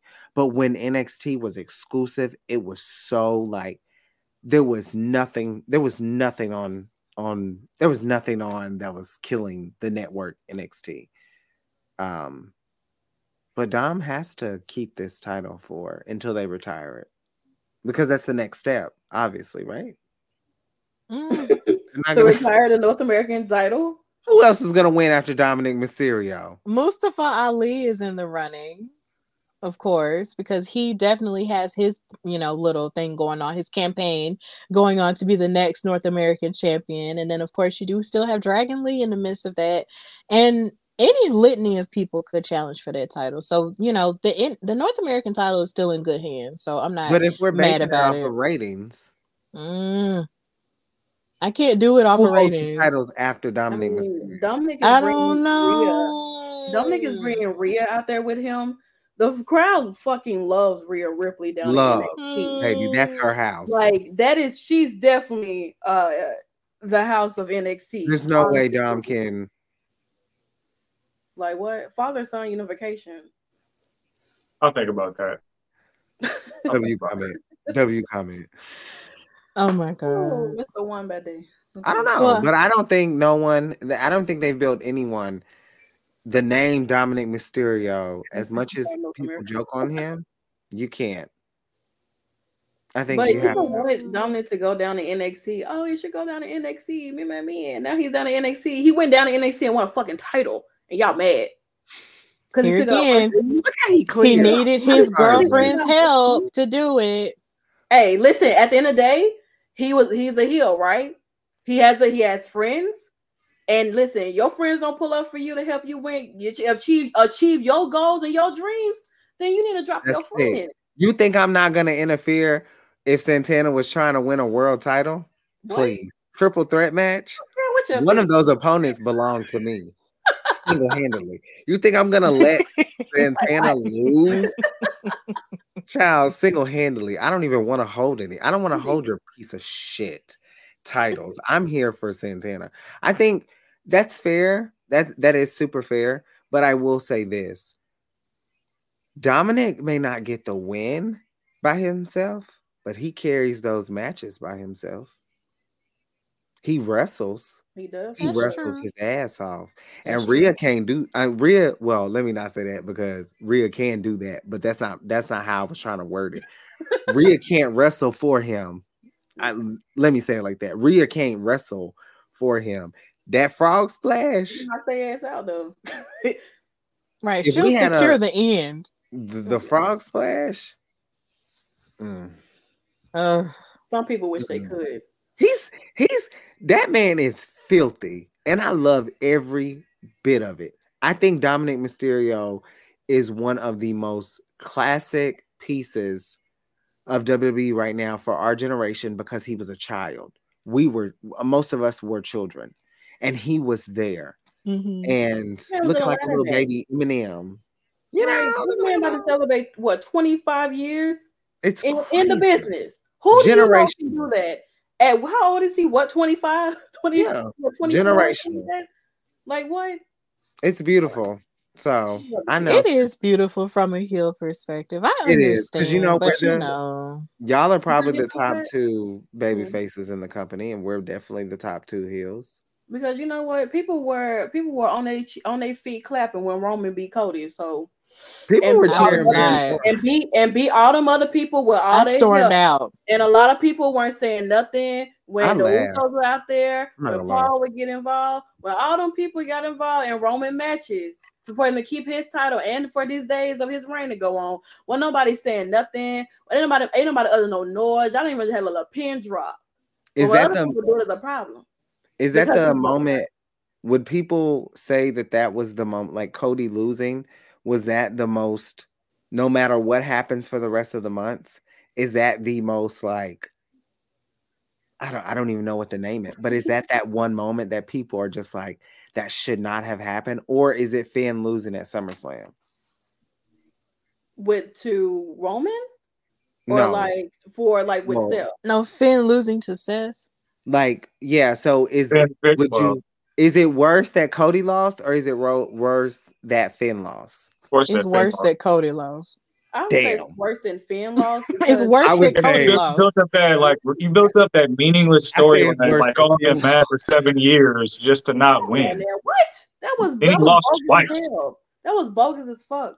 For It was worse than then Cody lost. lost, He lost twice. Finn losing I to Edge Cody- Cody losing losing. to Edge Cody losing low key didn't have shit on that. Like Finn Finn No. losing is crazy. Twice to self after that whole No. story of the whole seven year shit. No. Get out of here. Like that man did not deserve to lose at all whatsoever. I get it with Cody Crazy. came in to do something for his dad and everything Yeah. like that. But nothing compares to Definitely Finn going losing. crazy right now. Finn lost on multiple occasions. Finn was on a losing fucking streak. It's He was taking pins, unnecessary pins for no damn reason. Just They was because- making it seem like he was the same way tonight. Like, what? I would- listen, if Finn had lost tonight, it would have been crazy. I would have left women's wrestling talk. And No, I asked the Cody. I asked the Cody thing because I think for some of us, I would have quit tonight. the Finn thing and and Stephanie, I'm not even a fan of Finn. Like like I don't I love his work, don't get me wrong, but I'm not like a I'm not gonna buy a shirt type shit. Dude, I'm not gonna lie. Him losing is the worst shit that's happened in the past. Like, dude, like I'm not even gonna lie. Like I know people hate Charlotte, but this is like the comparison of like Sasha losing at Hell in a Cell Oh God. Twice. No. twice. Like Good comparison. Good like comparison. that, their careers are starting to mold. You, you think I won't quit? Hey, She will. No, like think it's not. honestly. And that's like, and that's me coming from a fan's perspective because y'all know how much, sh- like, and a lot of people don't know this, but Charlotte and Sasha's match at Hell in a Cell, in my opinion, is the greatest match of all time. And I will argue, I will argue anyone down. Like, I don't like, I don't care. Like in the relevancy, that match is something serious. And Finn and Seth did the same thing. And for Finn to lose is absolutely disgusting. I mean, It's worse for Cody because Cody had came off of a high. If Finn would have Finn hasn't been in New Japan and other promotions in years at this moment. He hasn't had that rub. Finn Balor should be come on, like Finn Balor should be bigger than this. Like we should not even be having this conversation. I know Cody's is a big one, Mhm. but Seth losing, I mean, Seth winning and defeating Finn, nasty work. Even oh yeah, we'll talk about it. But yeah. Yeah. Tonight wise was even just well, clearly we all have differing feelings about these things. Um, but we're just gonna move into talking about the main event for Payback, which was, of course, Seth Rollins versus Shinsuke Nakamura for the world title. Now, something the World Heavyweight Championship. Now, something that I will say that I did enjoy was the fact that Shinsuke has been popping off with his heel stuff um when it comes to this feud you know tapping into his his inner evil where he's speaking sort of like he's just speaking in just straight japanese and i love the crap out of that i just think it's cool and then on top of that like the entrance that he had before the match even got started well first of all let's talk about seth rollins' drip it's undefeated. It's literally undefeated. You can't defeat it. And they did say on commentary that his gear does pay tribute to Bray Wyatt because the little um accessories within the pants um actually have fiend symbols on them. Now oh, wow. I couldn't I couldn't find a good picture of it um for the sake of it, but they did mention that on commentary, and I'm glad that they did um because clearly this is still something that we're having to cope with and struggle with as a wrestling family and Seth is going to do whatever he can, you know, to pay tribute to Bray as much as he possibly can. Because of course he did pop up on Monday Night Raw with the Fiend side plate in the title as well. So he's going to continue, you know, paying tribute to him in the small and intricate ways that just make sense. And yes, that coat was fantastic. I liked it a lot. And yeah, this was just an amazing shot that I just wanted to share of him. Sort of like a double shot, him in the front and then fading into him on the side. I just Seth is just so cool. And his drip is just immaculate. I love it. But yeah, like I said, Shinsuke came out with a very creative um entrance because of course he had more of a manga type of thing going on animating himself beating up on Seth Rollins taking advantage of his injured back and just being the champion you know before he came out you know in his gear with his beautiful robe and whatnot. And I'm just like y'all the fashion honey the fashion. Gotta love it. Gotta love it. Um and then to make matters i guess cool or worse, depending on who you are, how you see it. The great Muta was in the audience watching this match as well, which Loki led me to believe something was going to happen. But we're just going to get into that a little bit later. But yeah, shout out to him. He is a Hall of Famer as of this year. So big ups to him. This was sort of the first time I've ever seen him, you know, look you know, outside of his, you know, mask and face paint. But either way, you know, this was him and he was there to watch that match. So here we are. Um, this match was really rough and it was hard hitting in the sense that Shinsuke was, of course, playing those mind games with Seth, rubbing on his back, just like in this picture, saying, I'm coming for it. Like it was just really crazy. And they kept beating on each other back and forth hitting all kinds of kicks and submissions and all of the above. Like it was just a lot of great stuff going on in this match. They were even fighting outside, which seemed to be a common theme tonight. Everybody was fighting outside of the ring and onto the commentary desk. It was so bad to where freaking Corey had to like move out of the way and into the crowd. But I'm just like, he's safe. He's at home, so he'll be all right. So I mean, yeah, it was just really crazy stuff going on with that. And then, of course, you had on the top rope maneuvers and stuff with Seth reversing a move that Shinsuke was doing from the top rope. And it was just lots of crazy stuff going on. But in the end, Seth Rollins wound up retaining his title. And Shinsuke was kind of just rolling out of the ring and standing there looking like, bruh, like, did that really just happen? Yeah, it really just happened. Like, Seth Rollins really beat you with the curb stomp.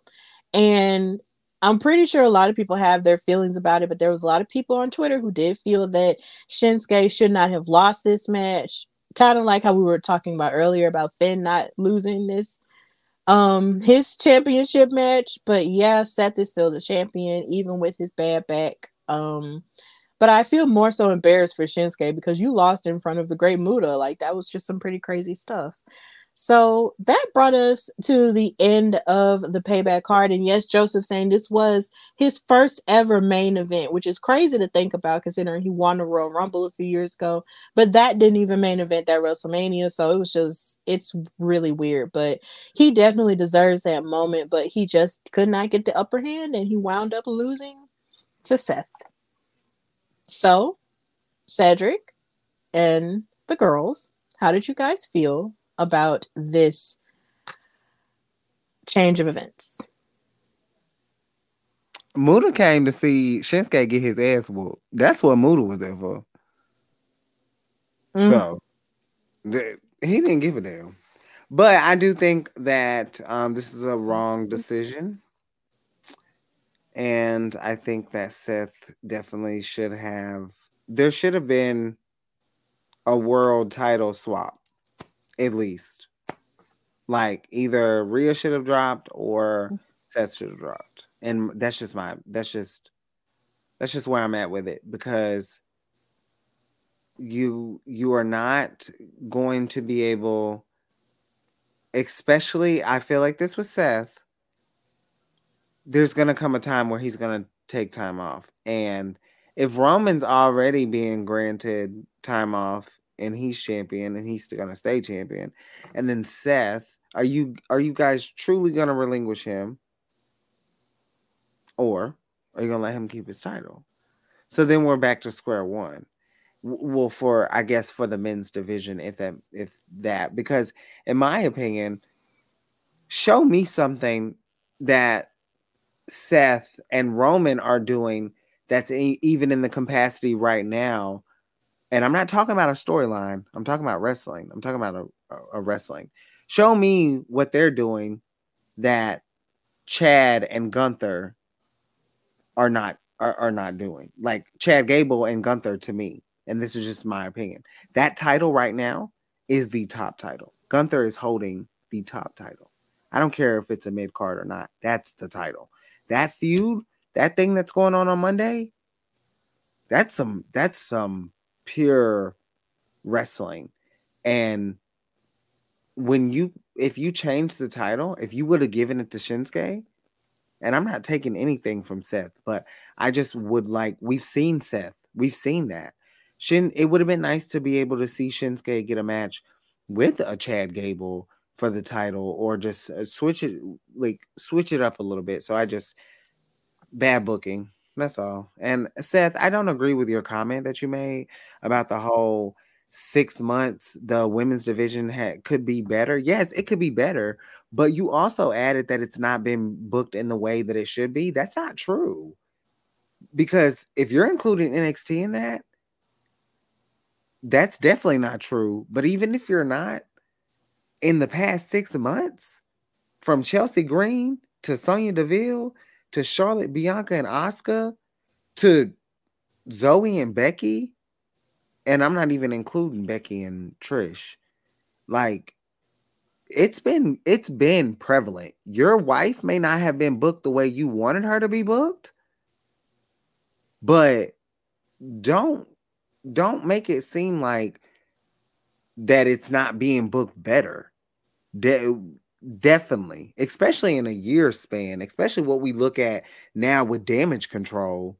So I don't. That's that's why I'm gonna end it there because Seth, I'm just.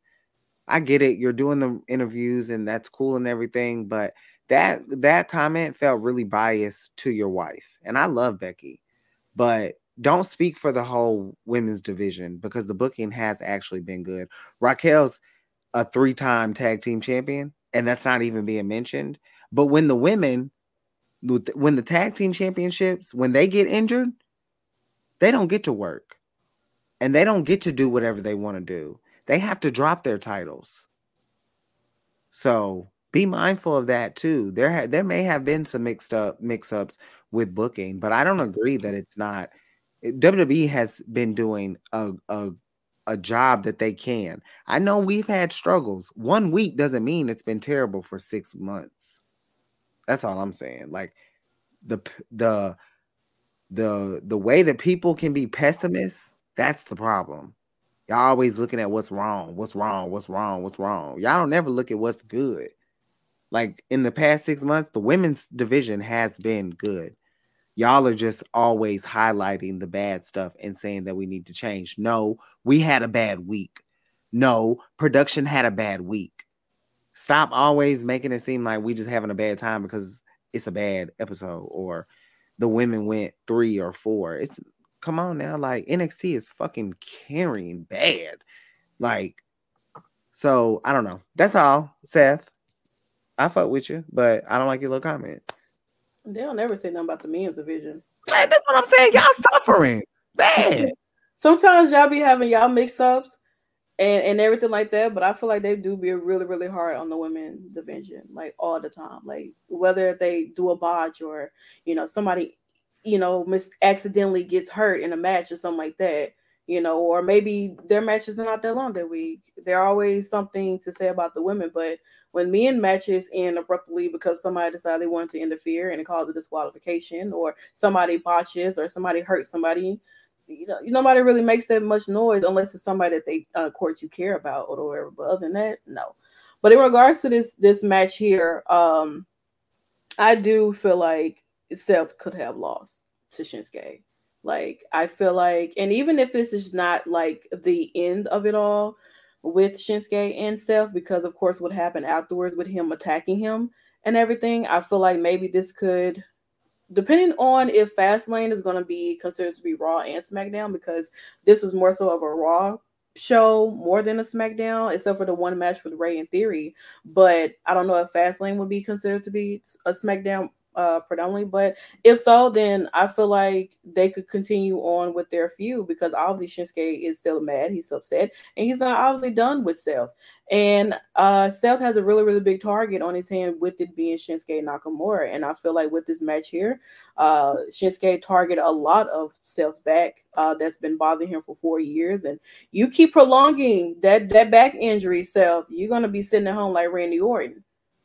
Okay for a while. You know what I'm saying? I, I want Randy to come back too, but you know, whenever he feels like he's ready to come back and give a bunch of RKO's and stumps to the face, and I'm I'm I'm here for it. But I do feel like Seth could have lost his match, honestly, easily. He could have. There been he could have lost the Finn. He could have he definitely could have lost tonight. There was no reason why I don't feel like there's a reason why uh Seth could like should have continued to hold on to this title per se. I don't feel like it should have been, but I don't know, child. Maybe they're running back uh, for Fastlane, and maybe Shinsuke get his get that title off him. But right now, Seth, you you're the only difference is you you being exactly like your like the counterpart of man that you keep talking about in your interviews that everybody asks about. Ooh, well, Cedric, how are you feeling about this? Nikki made some very poignant points. So I'm gonna look at this match glass half full. Shinsuke Nakamura is the sole reason I fell in love with NXT years ago. And his constant misuse is so disappointing for a number of reasons where he can be your uh, your first Asian ethnicity champion. He was a Royal Rumble winner, and they just constantly miss the mark with this man. I don't get it. I don't get it. The heel turn at WrestleMania against AJ made no sense, led to nothing. He's had multiple mid card reigns that have been mostly forgettable. And they waited to the very last minute for this repackaging of Shinsuke, make you think he would go back to like one of his New Japan characters and to do the comic book lore and to do all that type of stuff. And it feels real for a second. It feels like, hey, we're Shin. It feels like Triple H is reincarnating the character. And for the most part, Shinsuke got his shit off this whole match. Looked like a threat, looked believable, looked like they finally pulled the trigger. And the ending felt so flat that I jumped off my couch thinking like, wait, no, that's not it. Thinking that, oh, maybe Damian Priest at least gonna cash in or something. No, it was just a curb start and we out. You flew that poor old man across the world to sit him in the front row, put him on your show, and watch his friend lose. For why? For why? And if you don't know why Muta was there, Shinsuke opened up the year against the Great Muta, and the Great Muta's last uh, in-ring performance, so he's paying homage. But why do we constantly keep doing this to Nakamura? And I don't get it. Like other characters, we we we talked about it with Finn earlier today, and Finn deserves more, but we constantly have these superstars that we believe so much in that we don't magnify to that next level when they're already there. These guys are past their prime. So when are you going to give them the ball? Seth doesn't need to continue to hold this ball. He's elevated that title. It feels relevant again. This is perfect for Shinsuke to win, to feel like he actually belongs here. Because for the he hasn't felt like he's belonged here since NXT. Since his debut with the Miz and Maryse years ago, where they did all the pomp and circumstance for him. It's it's just been treading water ever since. And what are we doing with Shin? If and, and, and you know what? I'll, I'll compare to some.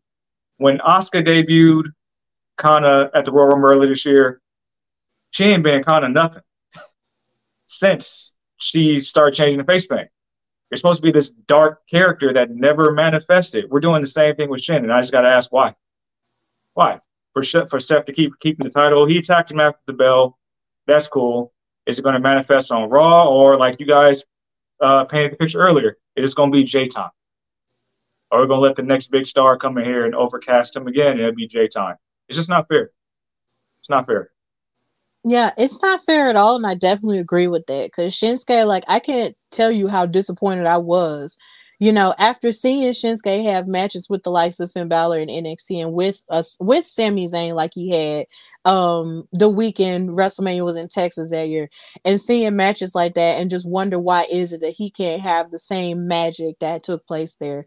Like it was really disappointing to see him win the Royal Rumble, make that type of history, you know, for Asian men in WWE only for them to not, you know, capitalize on it. Like that's very disappointing. So with that in mind mind, would the last question I'm going to ask is do you guys think that this world heavyweight title is a participation trophy for Seth? As if to say, you know, since you can't be the undisputed champion, we're going to let you keep this title just so you can feel important and just continue to keep it while also just sort of railroading everyone else. Is that how you like is that a valid feeling to have or is that just Damn. you know whatever? I've just thought I'd throw that out there. I think so because the whole time that Roman has been holding all the gold or whatever. Seth has constantly always talked about him in interviews. People brought him up saying that, oh, Roman's a part time. He doesn't show up. He doesn't have any prestige to this title. And, you know, it's just like, it's, it's a running circus. If anybody who steps in the ring with Roman, you get, you may think you might win, but at the end of the day, you're not point blank period and i think they got tired of Seth complaining and and just just rambling every week about you know there's i mean there's only one title obviously Roman's not gonna show up on Monday Night Raw unless it's beneficial to him. And so what we need we need something else there so that we can also have our main roster on, on Monday Night Raw have something to do, have something to, you know, try to achieve and live for. So Seth, I, I still don't even think Seth should have won his title first in the first place. I think it could have went to AJ Styles. Easily. You know what I'm saying? I feel like it should I should have went to AJ Styles because Seth, you've already had your opportunities. That's you know true. what I'm saying? You've you've had your opportunities multiple times. There are a plethora of superstars who are still waiting to get their moment. You've had yours. And so they've given you this so they can shut your mouth, but yet you're still complaining. You're still whining about something. And I just feel like within the opponents that he's had thus far, Steph, there's no way that Steph needs a 200, 500 day reign as champion at all whatsoever. He doesn't need that because Seth is is who he is already. He's built himself. He's he's changed so many different characters of Seth Rollins. We didn't. We've been in so many different eras of Seth Rollins that he doesn't even need a championship to feel relevant. He does not because people are gonna love Seth Rollins for who he is either way. He's a damn good wrestler, a damn good talker. There is no championship can make him feel even more relevant at all whatsoever. He has literally everything. But it just seems as if like with, with him holding this title, he's going to end up like I said, becoming somebody that he constantly keeps talking about. Hmm. If it if it keeps going down that same road where he keeps getting these amazing opponents that he's facing in the ring with, they can give him what he needs or match his uh his in-ring ability, and he keeps beating them, we're we're right back in the same damn mode we're, we're in on Friday Night SmackDown with Roman. Except Seth shows up to fucking work. That's the only difference. I okay, I'm gonna play devil's advocate because the question was, is it a participation for Seth? Right? No, I don't I don't think that. I think that this still gives opportunity to the men's division because I think it gives it sucks, but I still think it gives opportunity for the Finn Balor's, the Cody Rhodes, but also the Chad Gables. Um, I think right now we might be in a dead end in a sense. As fans, we want to see other people, but I think from a from a producer standpoint, I think the longevity of Seth is to build the prestige of the title so yes, we may be complaining now, but it's only been a couple. I mean, it had it has been a couple months, right?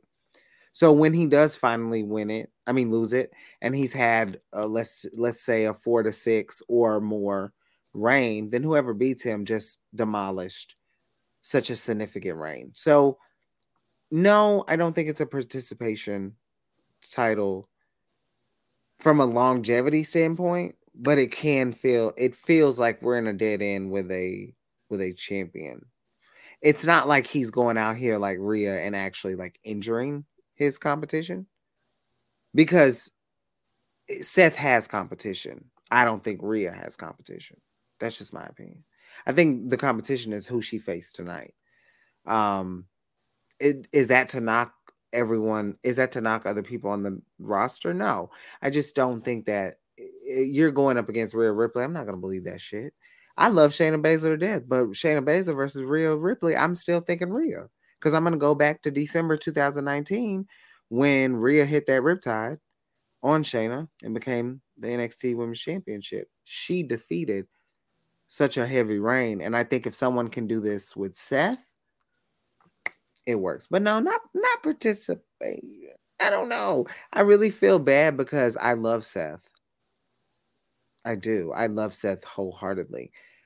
Um my my counter question would be is Shinsuke in the wrong company? Ooh. That's my counter because Pro Wrestling Noah is where I think he should be. I think that a lot of these I think there's a lot of people in WWE that shouldn't be there. Um, Shinsuke being one of them, Finn being one of them, Ricochet being another one. I think they're all being held back. I think that they could leave and they could make other companies the number two, the number three. Um, I think they're in the wrong company. I've always I've always stood by that. I don't think WWE um no company can establish every worker. That's not that's not realistic. You cannot supply and demand every talent on the same level. That's it and and I'm not saying it's done purposely or not purposely, but those guys are in the wrong company. AJ Styles is not in the wrong company, but he should be in Impact Wrestling. And I just think Shinsuke is not a WWE fit. And I don't I don't think they think that. And I think if they did, they would have they he would be a world champion. And I'm not giving up on that because I love Shinsuke. I think he's he's an art. He's more than that man is more than wrestling. That man is uh entity as I like to say. But I think he's in the wrong company. Finn needs to go to New Japan Pro Wrestling. He needs to go to Pro Wrestling Noah. AJ needs to go to damn Impact. People need to get the hell out of there. Cause y'all been here five, ten years. Look what happened with Sasha. Why the hell Sasha ain't ever won no damn Royal Rumble, no money in the bank? That don't make no sense. Leave. Like you got you gotta sometimes you gotta biz out. Like what do you ever just sometimes just ask yourself, like, this person is that good. How many times Finn done want, done lost in the past couple weeks? Come on now, like on a main event, mm-hmm. getting to eating the pin. Come on now, booking. Like, I pay attention. You can tell through booking how much they care about people. There was no reason, and this is people probably gonna hate me for saying this. There was no reason in hell that Trinity and Sasha, that should have been that match. There was no reason for them to be a team, in my opinion. Sasha should have been beating Charlotte. Sasha should have been tapping Charlotte Flair at WrestleMania to hold her damn title. She should have had her moment. Trinity, well, at the time, Naomi Naomi should have been giving something else as well. Naomi should have been featured in a match with Bianca Belair. But here we are. Y'all do stuff. They had and and I don't know the backstory, but if that was their idea, that was their idea because they had to come up with something. Creative, like, of course, you want to have your own creative mind. But when you're sitting and creative with somebody, they should be helping you figure out what's going on. Not you're having look at look at how much shit Chelsea has had to do and give. Like, come on now, like you can't sit here and at like Shinsuke and Finn and Ricochet shouldn't be holding. Like, and I mean world. These are world.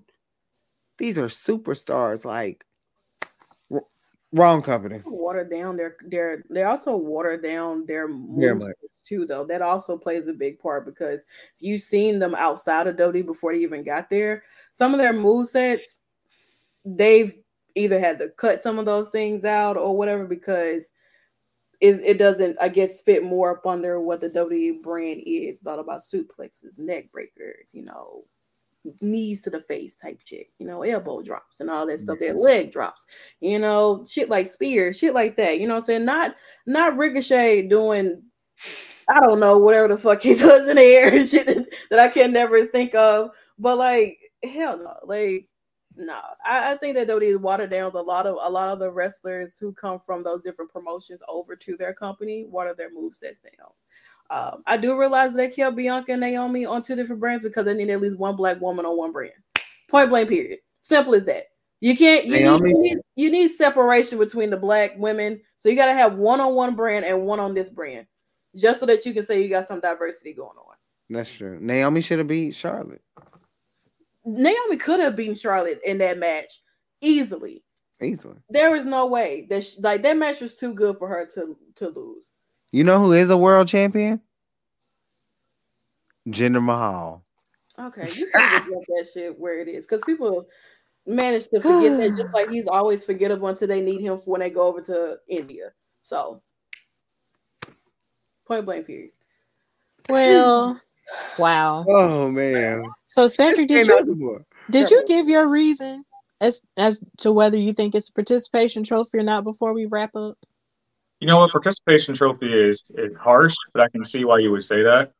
Um, I do feel like the title is was created it created to not only give the other people in the division a chance, but it feels like it's only here to prop up Seth to make him a viable challenger for Roman and Philly.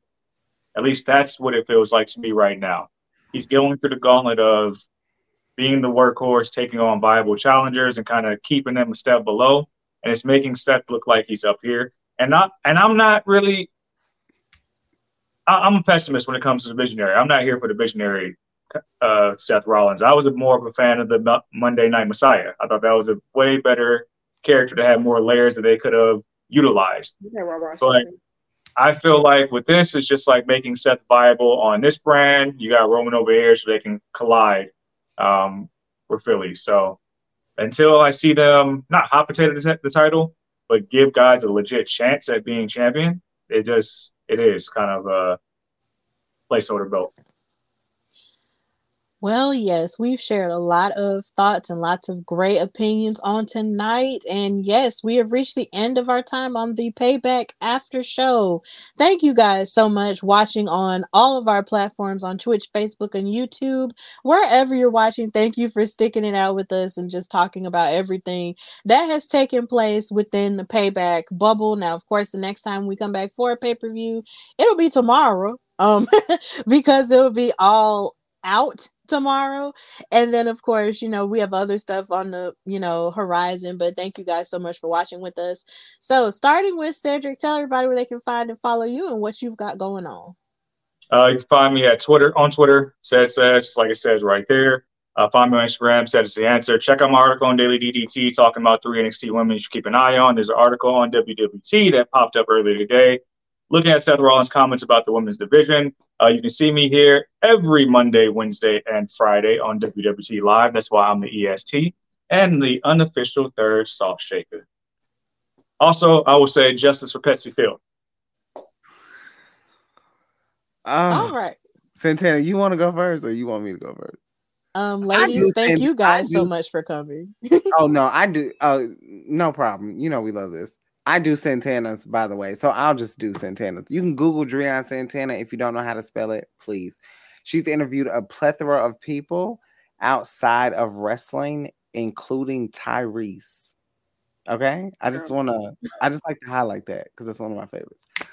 As far as the Salt Shakers, because we are a whole, we will be here Monday night, Raw, to give even more thoughts on what we saw on Payback. We also tomorrow night will have a special guest on Turnbuckle Glam. So make sure you check that out. Following this show, the Salt Shakers will be holding it down for gaming night late. But baby, we finna have a good old time. We are playing Fortnite. Bianca, Becky, it's time to get this win because we have not gotten our win. On Thursday night, we will be doing predictions for um, Victory Road because that will be happening on Friday night. And then following SmackDown show with Steph and Santana, myself and Santana will be back here to do the post show for Victory Road. A lot of good things going on. We have some articles. Make sure you check those out.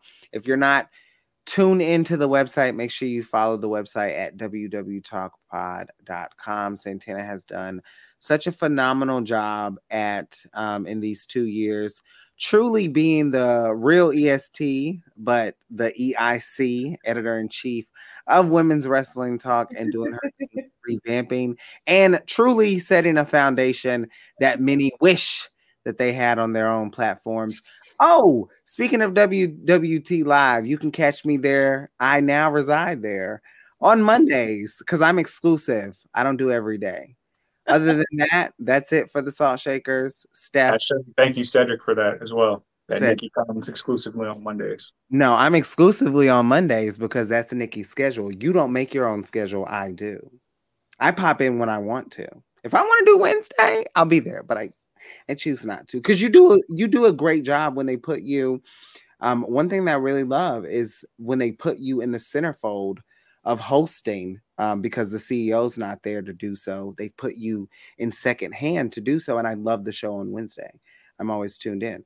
So keep keep up the great work. We love to see it. Mondays, um, you know, we let the CEO come in and do her thing. So well, yes, I think I am really happy that we were all together to talk about this. But of course, if you want to follow me, you can follow me on Instagram, Threads, and Twitter slash X at Queen Steph Hardy.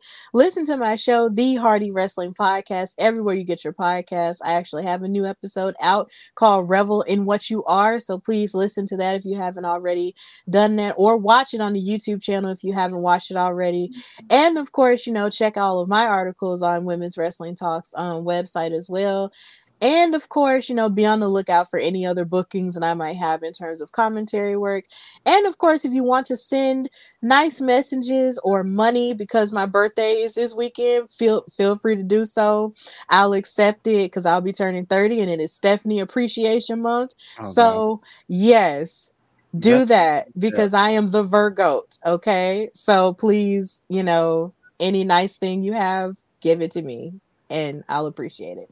But of course, this has been Women's Wrestling Talk on the um, Payback After Show, the number one women's wrestling show on the planet. So, on behalf of all of us, thank you guys so much for watching and continue to follow us on Instagram and Twitter at WWTalkPod. And of course, check out our website at WWTalkPod.com. And of course, you know, just check out all of the content that we have. So, from all of us here at Women's Wrestling Talk, thank you so much for being here and until next time, bye, y'all. Ciao. Oh women's Wrestling Talk, the number one women's wrestling show on the planet.